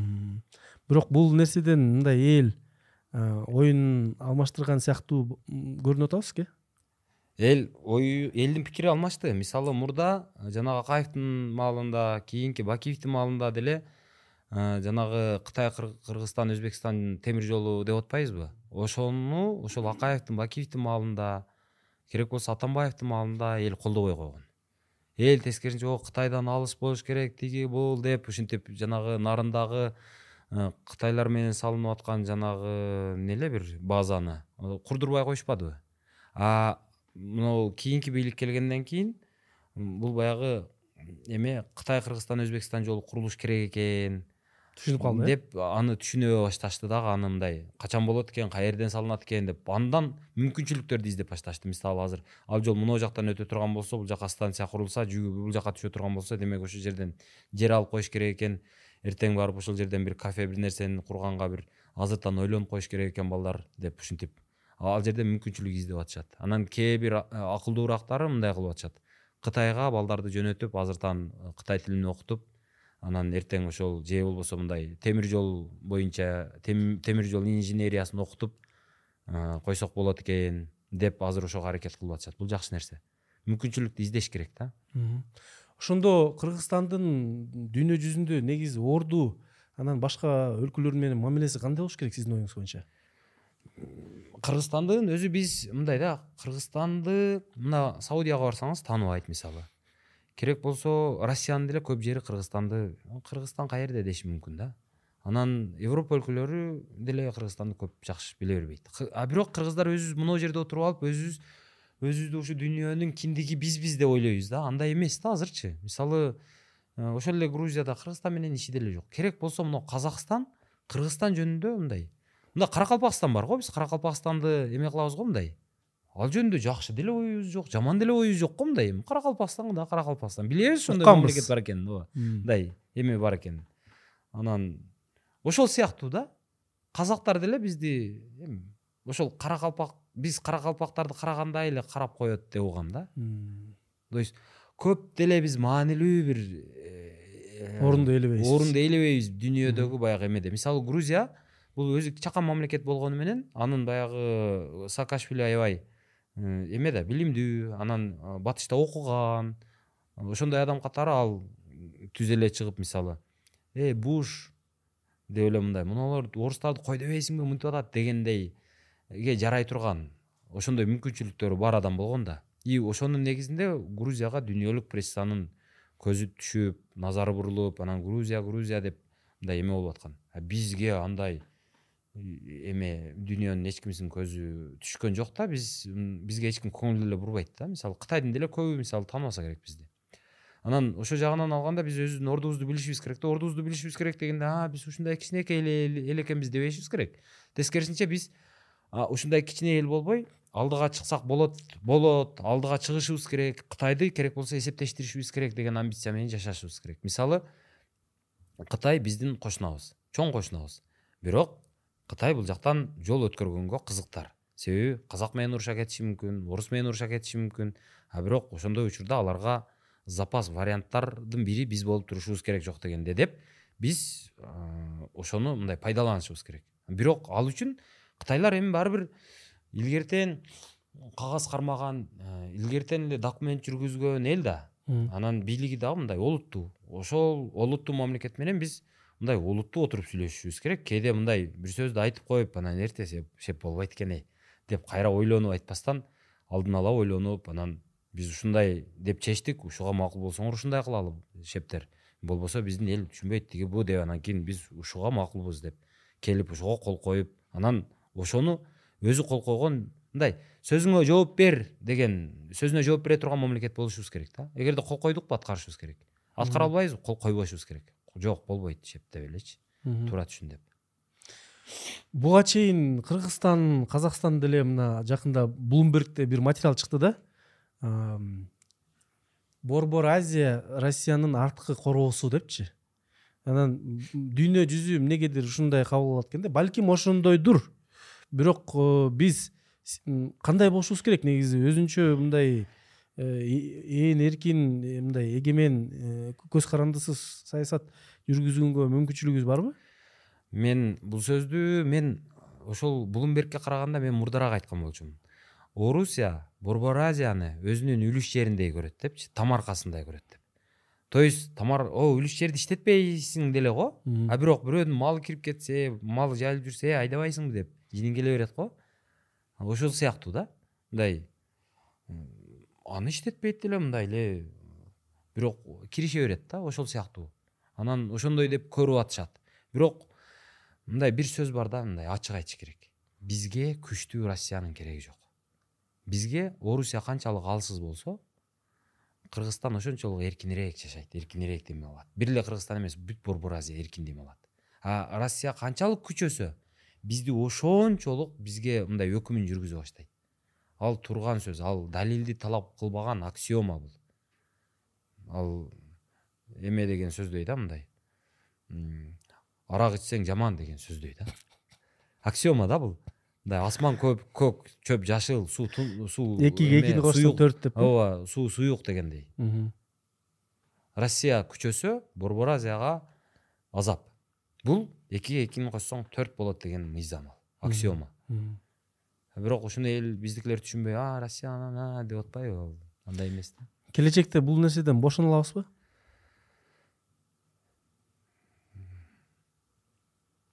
россия ушундай кетсе бошонобуз го дейм. Себеби технология жагынан артта калды. Баары бир токочтуу бала сүймөнчүк дейт. Биз орустардын жигулисин тамшанып о жигули волга деп минген э, айдаган күн алыста калды андан өтүп кеттик биз азыр лексусту мечта кылабыз мерседести мечта кылып минебиз жанагы дагы кайсылар бар эле баягы кымбат машиналар баягы bmw. Бмв анан дагы баягы үстүндө жылдыздар бар. Rolls royce вот ошолорду мындай мечта кылабыз да болот депчи. Технология ро- ро- робототехника мисалы. Россияда кайсы робототехника бар? Телефондорду мисалы азыр самсунгду тоготпой калдык биз айфон көтөргүбүз келип атат анан бир дагы телефон чыгарбаган россия биз үчүн кантип үлгү болот да кантип биз алар менен дос болуп алардан эмне алабыз? Элциндин бир интервьюсу бар да. Ал брежнев менен дагы кимдир брежневдин тушунда иштеген азыркы премьер министрдин деңгээлинде иштеген ким бар эле? Ельцин примаковпу жок элцин Немцов? жок эменин маалында э, брежневдин маалында косыгин болуш керек. Анан ошону айтат да элцин ал кезде кайсы бир эменин э, областтын э, азыркыча айтканда губернаторунун деңгээлинде обком секретары болуппу ушундай иштеген. Анан ал айтат да брежневден ала турган эч нерсе жок эле мен андан эч нерсе албайт элем депчи. То есть ага кирип мындай жетекчи катары бир үлгү бир бир нерсени мындай үйрөнүп а ушинтсе болот турбайбы деп мындай суктанып бир жетекчиден бирдеме үйрөнүп бирдеме аласың го? Брежневден андай ала турган эч нерсе жок эле дейт да. А косыгинден мен көп нерсени үйрөндүм көп нерсени алып чыгат элем дейт да. Ошол сыяктуу биз орустардан ала турган эч нерсебиз дээрлик калган жок да эми. Мындай жаңы технология жагынан артта калды. Билим берүү жок. Билим берүү жок. Алардан эмне сот системасы жок. алардан эмнени алабыз? Адам укуктары тебеленген аларда полиция үлгү эмес соту үлгү эмес архитектурасы үлгү эмес шаарлары пробка. Экологияны деле жалчытып карашпайт. Анан эмне коррупцияны үлгү алабызбы андан анан эмнесин үлгү алып карайбыз? Россиянын эмнесине мындай суктанабыз о россия мындай. Биздин чиновниктер тим эле аларды мындай эме көрүшөт го тим эле. О, мен ошолорго жаман жиним келет мен кээде орус политиктер булар кыйын булар стратег великий стратегдер деп. Ошондой деп э, жанагындай кыла беришет бирок эми орустарда гениалдуу адамдар көп бирок мамлекет катары алар э, үлгү эмес э? үлгү эмес да. Мен кээде баягы күнү мен жиним келгени мындай болду мен жанагы э, а, улуттук университеттен э, улуттук университет жөнүндө тартып атам да. Подвалына түшсөм жертөлөсү чирип ирип сасып паңдап кетиптир анан э, чын чын чын бирдемени айтып коеюнбу улуттук университет ош мамлекеттик университетинен бир отуз кырк жылда артта калган да. Сен баргансыңбы көргөнсүңбү? Ошмонобу жок элекмин көрүп койгулачы ошону силер себеби элдин көзүндө жүрасыңар мындай салыштырганга салыштырып койсоңор жакшы да. Анан алдап аткан болсо шарт. Эй андай эмес дегенгечи анан таанышып койгонго анан ошону айтсам ректор айтып атпайбы жанагы ким мурдагы? Канат садыков беле ошол. Айтып атпайбы керек болсо эмгунун деле жертөлөсү ушундай деп. Ой эмгунун эмгунун жертөлөсү эмне бизге конституция кабыл э? Мен түшүнбөдүм ошонучу и ошону үлгү тутат да алар үчүн ал эталон болсо керек ну эталон болмоктон бале болсун ал ме- мен үчүн ал паңбы паң ал ал жаракабы жарака да алчы кимден үлгү алышыбыз керек анда эми жакшыраак нерседен үлгү алышыбыз керек дейм мисалы кимден эми мен билбейм эми жок эле Ачыксыз. жок эле дегенде мына кореянын университеттеринен балким түштүк кореянын жок эле дегенде мынау эмеден жанагы өлкө өлкө катары европа эми өлкө катары ар бир өлкөнүн өзүнүн кемчилиги өзүнүн артыкчылыктары бар да эми аны м, ошону эле көчүрүп алсак болот деген туура эмес да мисалы турция убагында ататүрктүн маалында болсо керек гражданский кодексти башка мамлекеттен уголовный кодексти башка мамлекеттен дагы земельный кодексти дагы башка мамлекеттен ушундай ушундай кылып топтоп алып иштеткен да анан ошол маалда ошол тууралуу анекдоттор чыккан биздин эмебиз кандай дейт? Мынау боюнча үйлөнөбүз мынау боюнча соттолобуз мынау боюнча камалабыз мынау боюнча мындай жазаланабыз деген сыяктуу. Ушундай. Ал э, баардык мындай өзүнүн көз карашында эми бул мамлекеттин уголовный кодекси жакшы экен давай алып кел. А бул мамлекеттин гражданский кодекси жакшы экен алып кел деп ушундай кылып топтогон да. Ошол сыяктуу азыр бир мамлекетте мынау жакшы десең анын бир кемчилиги бар. Муну жакшы десең анын башка кемчилиги бар ошол сыяктуу эми биз өзүбүз мындай карашыш керек да эми. Бизде деле ошондой да. Мисалы кайсы бир жагыбыз башкалардан жакшы кайсы бир жагыбыз жаман дегендей. Дагы могу суроону бербей калыптырмын жана сурайын деп. Сиз жанагындай катуу резонанстуу материалдарды чыгарып жүрөсүз да. Анан э, мындай тобокелчилик то- тобокелчиликке баратасыз да. Э, мындай кооптуу көп эле окуялар болгон да. Ошолордун арасында эң кооптуу окуя качан болду эле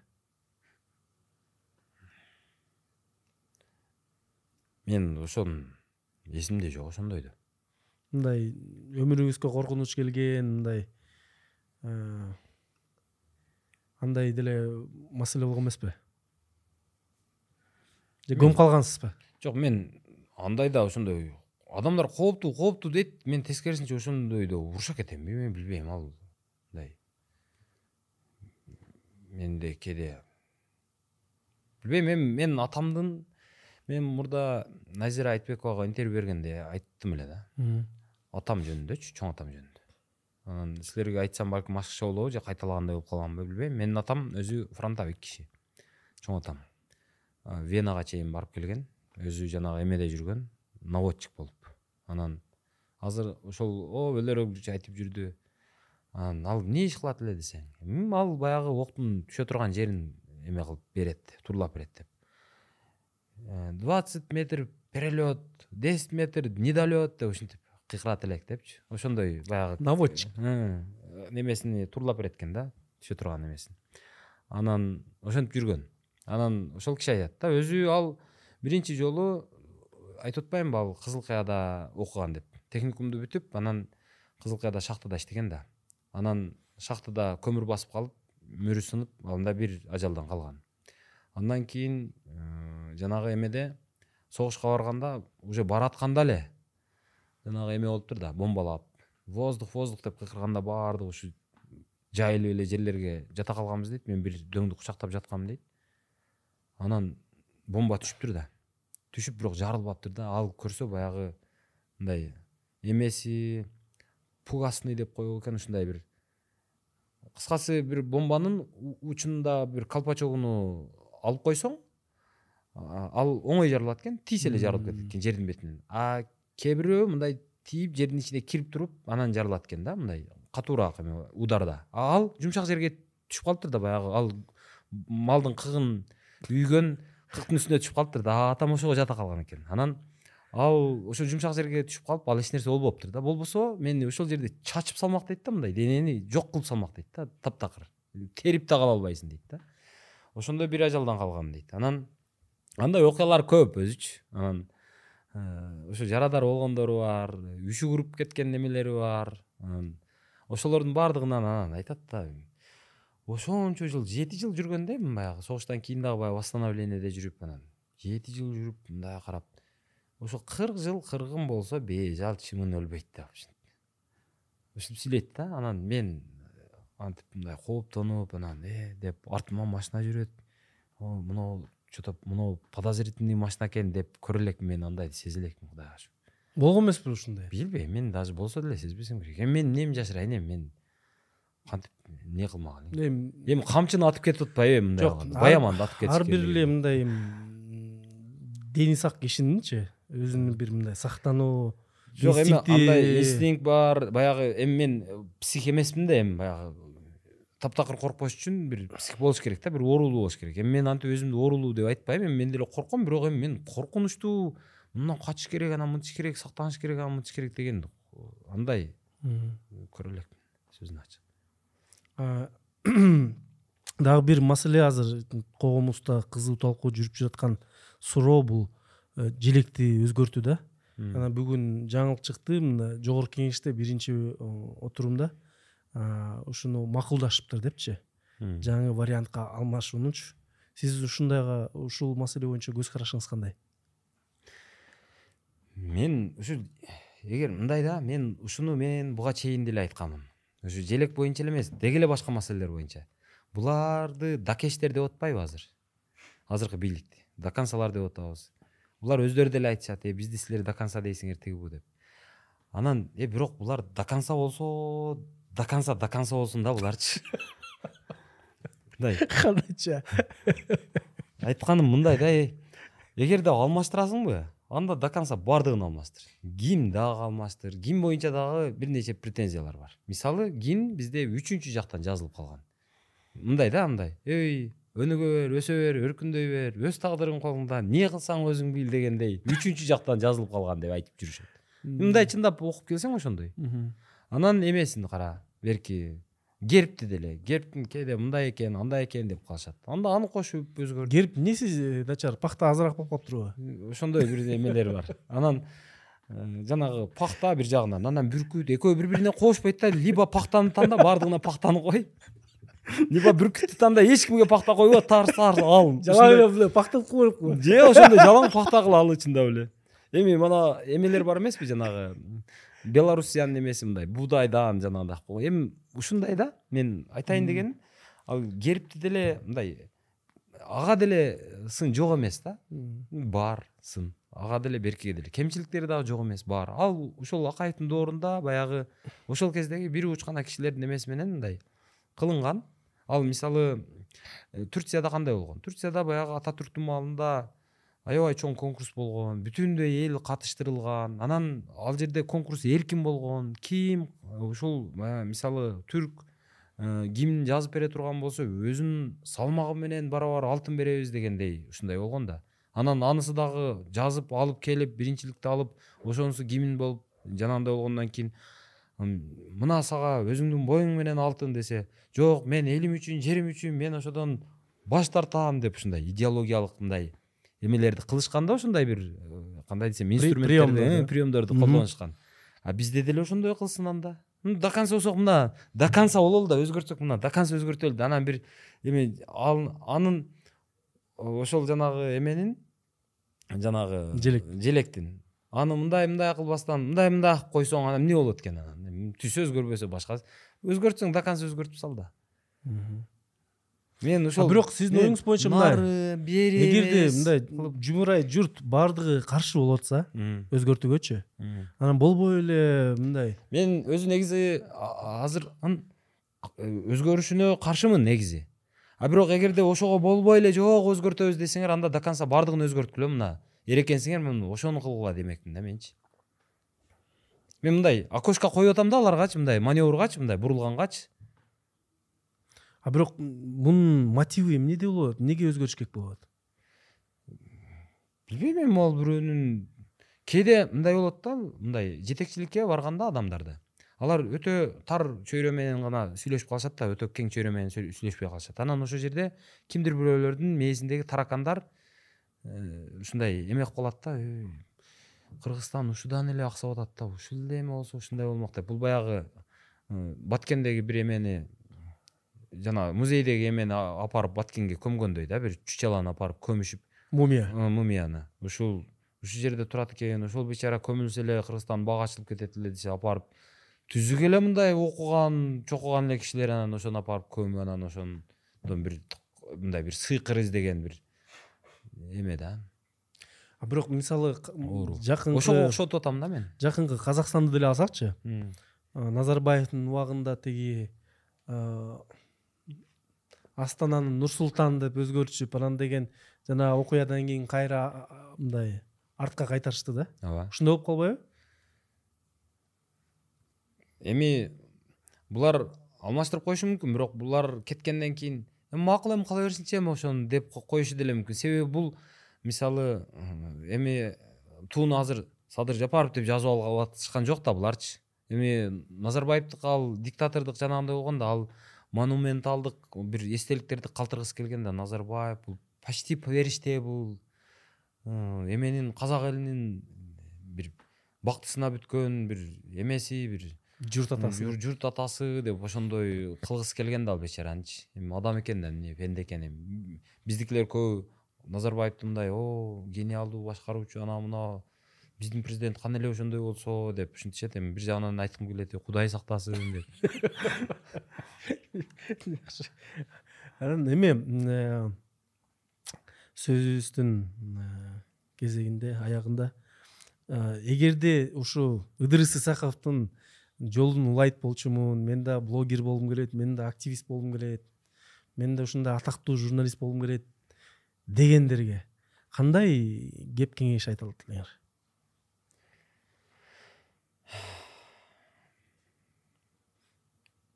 билбейм эмне кылат кыйналып дейт элем менчи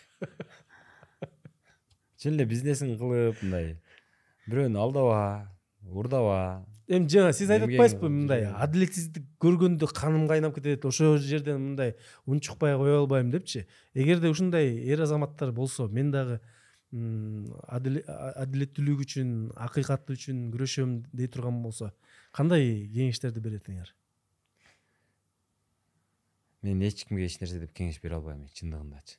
Себеби бул мындай азгырыгы көп анан эме жумушта мындай неблагодарный деп коет го мисалы азыр кээде туруп апам кээде менин апам окуйт экен да комментарийлердичи ал жерде сөгүнүп жазат башка кылып жазат ар түрдүү адамдар бар. Эми мен окубайм менде адам мындай экен да көрсө окусам деле мен ага деп эметип коем кээде мындай адамда адам таяк жеп көрүш керек экен да бир эки таяк жесең анан кийин ага иммунитет пайда болот экен мен таяк жеп көрдүм да журналистикадачы о ыдырыс сен итсиң кушсуң боксуң саксың деп ушинтип эме кылып айтышкан да анан бирок мен өзүм чындыгым бар да мен билем да ал мен туура айтып атканымды мен билем да мен ошого ынанам да анан. Эми ал түшүнүп түшүнбөй билип билбей анан кийин а деп урдуруп бирдемелерди айткандарга баштап маани берип жүрүпмүн. А кийин анан ага маани бере берсең ал мындай эме экен да травма экен да көп элечи ошон үчүн азыр тескерисинче аны мен мындай кылып калдым а. Ошентип сындабай жамандабай эч ким унчукпай калса че то эмне болуп атат че то бир нерсе кылып коюш керек деп тынчып калды депчи. Ошол эми бул ушундай травмалар менен коштоло турган жумуш да муну менен элге азыр кээ бирлери айтат ыдырыс жакшы а сен жакшы а кээ бирлери өлгүдөй жек көрөт да эми баардыгы эле мен эме туура кылып атат дебейт да. Анан эми ошолордун баардык ударларын алам десең анан ошондой э, коомдогу мындай басым менен дайыма жашайм десең анда чыга бер колуңда телефон турат ал чык. Чык дагы айт ассалому алейкум менин атым паланчиев пустанчы мен мынтип атам антип атам деп чык. А бирок эми барып алып үгүттөбөй да мынтип эй чыгып туруп мындай кылгыла анткиле булар мындай андай деп антип эмес эми мындай. Жолу менен дегендей. Сиз бирок айтып, окуш керек да баштапчы окуса анан. Сиз айтып атпайсызбы бирөө мактайт жактайт бирөө м, боксак айтат мындай начар сөздөрдү ко- эметет депчи а чындыгында ыдырыс исаков деген ким эми мен билбейм ким экенимди кечээ сен азыр мен аябай оор суроо берет деп аткам андай суроо берген жоксуң мисалы бир күн бирөө айтып атпайбы ыдырыс эме дейт да сенин бааң канча турат дейт ну сен канча турасың деп сурайт да мынтипчи анан а бирөө сурайт ыдырыс сен сенин конечный максатың эмне дейт акырында эмнеге жеткиң келет сенин каалаганың көздөгөнүң эмне дейт да мисалы мен ошо сен бербеген жок берип мен бар болчу Анан- анан конечно эмнени каалайсың дейт да мен билбейм мен ойлонуп көрбөпмүн дедим мен аны десем да буга ту- дароо жооп бериштин кереги жок сен просто ойлонуп көрсөң дейт мындай мындай ойлонуп көрчү өзүң мындай эмнени каалайсың сен акчаны каалайсыңбы же атакты каалайсыңбы же дагы бир башка бийликти каалайсыңбы эмнени каалап атасың? Эмнеге мынтип атасың дейт анан мен билбейм дедим мен аны ойлонуп көрбөпмүн бирок мен бийликти каалабай атам аны так билем бийликке барбай барбайсыз? барбайм барбайм шайлоого катышпайсыз эмне кылам элден карыз болуп мен ой сага аны кылып берем муну кылып берем деп анан кийин эртеси барып сен анткенсиң мынткенсиң дедиртип мен андай обязательствоны ушул милдетти албай эле коеюнчу жөн эле жүрөйүн анан ошентет билбейм дедим анан кечээ бирөө суроо берет эме деп сенин бааң канча турат деп. Анан мен айттым ар бир адамдын баасы болот дейт да. Мисалы менин баам бар дейт. Анан мен айттым эй бул билбейм эми мага эмне керек? Мисалы эгерде баа деп сурасаңыз мисалы мен жакындарымдын өзүмдүн ден соолугума кам көргөнгө жетерлик э, каражат мага керек себеби мен өзүм дарыланышым керек эми бирдеме болуп кетсе дароо барып дарыланганга акчам болуш керек. Жакындарым бирдеме болуп кетсе шарт барып дарылата кое турган. Андан сырткары эми өзүм анча мынча кийим кие турган балдарымды окута турган тамактана турган. Эми ошол кээде мындай чет өлкөгө чыгып мындай башка жактарды көрүп келиш керек да адам акылын өстүрүп мындай көз караштарын оңдоп туруш керек да. Ошон үчүн башка жака чет өлкөгө чыгам десем чыгып келе ала тургандай өзүм үстүмдө үйүм болуш керек. Эми ошолорго жете турган э, менде каражатым болуш керек дейм да. Эми балким баа ушул болсо керек десем туура айтасың ошондой болот дейт. Ушундай экен. Бирок ага жеткенде мындай болбойбу? Бул да аздык кылат дагы көбүрөөк табыш керек деп. Билбейм эми аны. Билбейм. Эми ал кээде комплекси бар адамдар болот баягы. Өмүр бою ачка жүргөн. Анан кокус эле бирдемеге жетишип алган. Анан ошодон уже токтоно албай кетет ушул байлыктын артынан эле ушинтип. Жашы сексенге чыкса деле токсонго чыкса деле же эле жүзгө чыгып калса деле жок бербейм деп эле ушинтип. Ошондой кишилер бар. Ач э? Ач. Негизи нарагынан дээринен ач сизге өзүңүзгө мындай өзүңүзгө жаккан сапатыңыз анан жакпаган сапатыңыз? Мен билбейм эми менин баарым ушул эми ал жакса деле жакпаса деле аны эмне кыласың эми? Бар ушинтип туулуп калыпсың ушинтип жүрөт экенсиң эми. Аны кээде кээ бир жакпаган сапат дей албайм эми. Кээде баягы эме кайсы бир катаны кетиресиң да ушундай ката кетирбеш керек экен эми деп өзүңдү улам оңдойсуң анан. Жаккан сапатым билбейм эми. Мага жаккан сапатым балким башкага жакпайдыр каяктан билейин ошон үчүн. Студиядан э, суроо келип жатат. Э, ыдырыс исаков жашоодон эмне тапты эмнени жоготту тапканым тапканым эми атты таптым окшойт ыдырыс исаков деген атты таптым. Анан жоготконум мен өзүмдүн эркиндигимди жоготуп алдым окшойт. Мындай э, жанагы чектелип мынтип эй кандай десем эми? Анан покойду жоготуп алдым окшойт мен. Жанагындай адамдардын баардыгын эле мындай кээде адамдар мынтет да мен телефон чалат дагы э мына жакта мындай болуп атат анан мындай болуп атат тезирээк келе кал деп мен пожарныйдай ойлоп алышат да эми ошолордун баардыгына жооп бергенге мындай милдеттүү болуп калат экенсиң да ошондой бир жөн тынч эле мындай. Э мен кечээ бир э, тик токто бир эме жүрөт го. Мен тек гана мен жаман дагы эмесмин мен өтө жаман адаммын. Мен эмне дейт өзүмдүн понтумду уруп жүрө берем мен эч кимге кийлигишпейм мен ушундай өзүмө гана кам көрөм тиги бу деп. Мен антип жүрө албай калдым да эмичи өзүмдүн понтумду уруп жүрө берем дей албайм да мындай. Ошол да эми жок өзүңүз өзүңүзгө ээ эмессиз э ошондой болуп калат экен бирок э, эгерде убакытта артка баягы күнү мен бир мисал менен айтып берейин ушуну баягы күнү мен бир машина алдым. Бирөөдөн беш миң доллар карыз алдым. Анан дагы бирөөдөн беш миң доллар карыз алдым бирөөдөн беш миң доллар карыз алдым. Анан өзүмдөгү өзүм машинамды саттым. Анан дагы кичине топтогон акчамды коштум анан ал карыздарымды бир үч ай созуп жүрдүм анан созуп жүрүп ошентип атып анан эптеп төлөдүм да. Бир үйүм бар эле. Баягы рассрочкага алып анан кийин ушинтип эме кылган. Ошол квартирамды саттым дагы. Сатып туруп анан кийин баягы машинамдын карыздарын төлөп бүттүм да. Анан ал машинамды анан кара да баягы форанер түсү кара. Анан о кара нерсеничи мындай жууп койсоңучу жалтырап анан мындай өзүнчө эле чоң эле бир солидный баягы жанагы кээде президенттер минет го мындай өтүп кеткен. Ошондой машиналарга окшоп көрүнүп калат окшойт.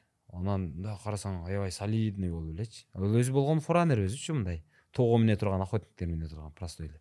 Анан анан газ менен жүрөт. Ал өзү өтө үнөмдүү машина экен да өзүчү мындай газ менен мен өзүм форанер жактырам да эки үч жолу форанер алгам ооба мен дагы ошо биринчи жолу алып ооруп анан кийин анан карызга болсо дагы жактырып калып кайра алгам. Ал сүйүү жаман экен да ошентип сүйүп калгам анан алдым да ошентип чыдабай алсам бир тууганым айтат сен ыдырыс мына машинаны бекер алыпсың эмнеге сен эл түшүнбөйт сени деп.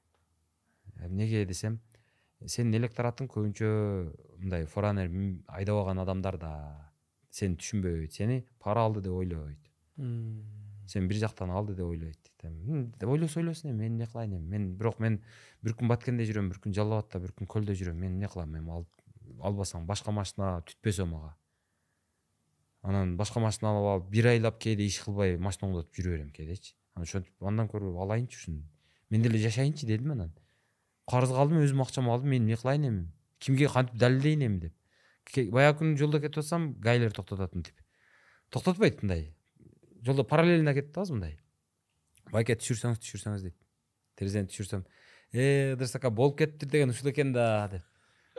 Жип айдап алыпсыз го деп. Эми айттым анан э бай машина алсак улук болсун дейт экенсиңер а кедей машина алса ушу канчага алдың каяктан алдың кантип алдың дейт экенсиңер да.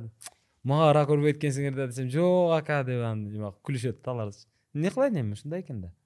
Бирдемени алсаң дагы бирдемени кийсең дагы бирдеме жесең дагы ушундай кээде мындай кымбатыраак ресторандарга кээде бирөөлөр чакырып калат бирөө менен э келчи ошол жерге биз ушул жерде отурабыз деп ушинтип сүйлөшүп калат да анан мен ал жерге барып ал жердин тамагына акча төлөп отурганда мен мындай кысынам да мен аянам десем адамдар ойлосо керек кээде мындай мен өзүм корком да ойлоп калса а ыдырыс ушундай жерлерден тамак жей турбайбы деп ойлоп калабы деп корком да ушудан адам эмне деп ойлойт булар депчи мен эми андай жерлерден тамактанганды өзү көп деле сүйбөйм мен тескерисинче мен баягы жөнөкөй жерлер болот го мындай даамдуу бирок элдин баардыгы ошол жерде бака шака посрать жеп ушундай анан ошондой ошол ошого окшогон нерселерди жоготот экенсиң да. Менин жакшы көргөнүм бөлөк а бирок бирдеме болуп ошол жерге барып калсаң мындай өзүм айткан байлар отурган жерге барып калсаң барып алып анан өзүм анан ошол бул кайсыл акчага жеп атат? дегендей суроо болобу депчи. Мен ошол менин жүрөгүмдө турат да. Мисалы мен азыр бул суроо ар бир чиновниктин дагы мойнунда туруш керек деп ойлойм да. Чиновниктер дагы мисалы мага окшоп элдин алдында жоопкерчилигин сезип мен мына жерде отурганым туурабы туура эмеспи. Кайсыл акчага жеп атат? Кайсыл бизнесмен муну багып атат? деп мына ак көз кара көздөр отуруп ушундай суроо болсо бирөө жарым келип сураса мен эмне дейт экенмин деген коркунуч ошондой суроо аларда болуш керек го дейм да. Менде бар ошол.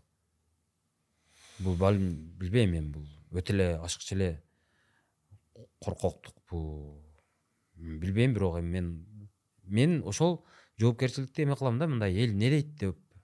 Ошол мисалы бир жакшы уяттанасыз э? Уяттанам ооба. Мен муну жакшы көрүнүш үчүн айтып аткан жокмун мен чындап эле мындай дискомфорт боло берем да мен ошол кымбат жерге барып отуруп алгандачы жаратман подкасттын жакшы бир салты бар. Ушу маегибиздин аягында биздин меймандар ушул чыгарылыштын пикир калтырган жанагындай комментарий жазган эң мындай жагымдуу комментарийдин авторуна бир символикалык бир белек берет да. Анан бүгүн балким сизден бир белек бар. Мен бир эмес он белек бар менде. Он китеп. Китеп кыргыз тилинде. Ал баягы эме деген бар. Жанагы деу деген компания бар эмеспи корейлердин анан кореянын ошол киши калыптанган убактарындагы жашап калган киши да. Корея өзү түштүк корея токсон бир миң тогуз жүз жок эки миң тогузунчу жылдарга чейин бул дотациядагы башкалардан карыз алган ушундай өлкө болгон. Эки миң тогузунчу жылдан баштап бул башкаларга карыз берген башкаларга жардам берген өлкөгө айланган да. Мунусун алар эки миң тогузунчу жылы расмий жарыялашкан анан ошого чейин жанагы ошол деу жанагы матис тикоолор чыккан немелер бар эмеспи ошол компанияны түптөгөн киши бар. Ал ага чейин кореянын оор күндөрүндө жашаган киши. Анан азыр дагы жашап атат. Анан ошол киши өзүнүн өткөн жолун жанагы баяндап жазган да. Ошол китеп мындай аябай жеңил жазылышы. Анан көп нерсени түшүндүрөт. Бизнес деген эмне баягы сиз айтып аткан орто катмар деген эмне мамлекеттик башкаруу деген эмне намыс деген эмне жаштар кандай кылганда кантсе өсөт кантсе өспөйт ушул ишкерликтеги жумуштагы адамгерчиликтеги баалуулуктардын баардыгын айкалыштырып аябай сонун ишкердин жетекчинин ийгиликтүү адамдын көзү менен жазган да ошол китебин мен э, ошко алып келген элем окуп. Мен чехияда жүргөндө окугам орусча эле. Аны кыргызчага асанбек каракозуев деген менин э, досум которгон. И ошол ал мен алып келип окучу оку мынау китеп жакшы экен деп бергем да десем жактырып калып ал окуга эме которгон. Азыр ошол котормо бар. Ошол котормодон онду мен эң мыкты деген жанагы он ушул комментарий жазган э, кишиге ыйгарам деп. Мүмкүн болсо каалоо тилектериңиз жарайт жарайт буюрса кол тамгаңыз менен э. Мынакей урматтуу достор сонун мүмкүнчүлүк атактуу журналист э, идрис исаковдон китеп алгыңыз келсе анда сөзсүз түрдө бизге пикир жазыңыздар э, комментарий э, унутпаңыздар. Анан ошондой эле бул чыгарылышка сөзсүз түрдө лайктан басыңыздар шилтеме менен бөлүшүңүздөр. Анан эң башкысы каналыбызга катталганды унутпаңыздар. Анткени бизде жакынкы арада жакшы максатыбыз бар. Идрис акедей болуп жүз миңден ашып беш жүз миңге да биз да жетели бизге дагы насип этсин буйрусун силер жакшы кетип атасыңар көрүүчүлөрүңөр жакшы анан чыгарган контентиңер дагы жаман эмес жакшы сиздер силер мындай ийгиликтүү болгонго милдеттүүсүңөр да. Ийгилик каалайм силерге чоң рахмат эдрис аке. Ушинтип убактыңызды бөлүп тиги кызыктуу маек куруп бергениңиздер үчүн ыраазычылык этмекчибиз. Сизди сыйлайбыз. Рахмат. Э, сиздин миссияңыз вазипаңыз өтө э, жогору көптөгөн адамдардын маселесин чечип берип атасыз. Э, бул деген сизге жана сиздин үй бүлөңүзгө тек гана жакшылык менен кайтып келсин. Ден соолукта болуңуз өмүрүңүз узун болсун. Сиздин долбоорлоруңуз ийгиликтүү болсун. Көптөгөн элге өзүнүн пайдасын тийгизсин чечип берип атасың деп атасыз. Мен чечип берип аткан жокмун. Чечилбей аткан нерселерди мындай көргөзүлөй берип атам ошентейинчи мен мындай. Түрткү болуп атасыз да ошого? Чечилишине кээде түрткү да. Кээде жөн гана мындай көрсөтүп берип атам. Ушуну чечиш керек туугандар деп коңгуроо кагып атам. Коңгурооңуздун үнү дайыма катуу жанып турсун. Рахмат. Чоң рахмат сизге. Рахмат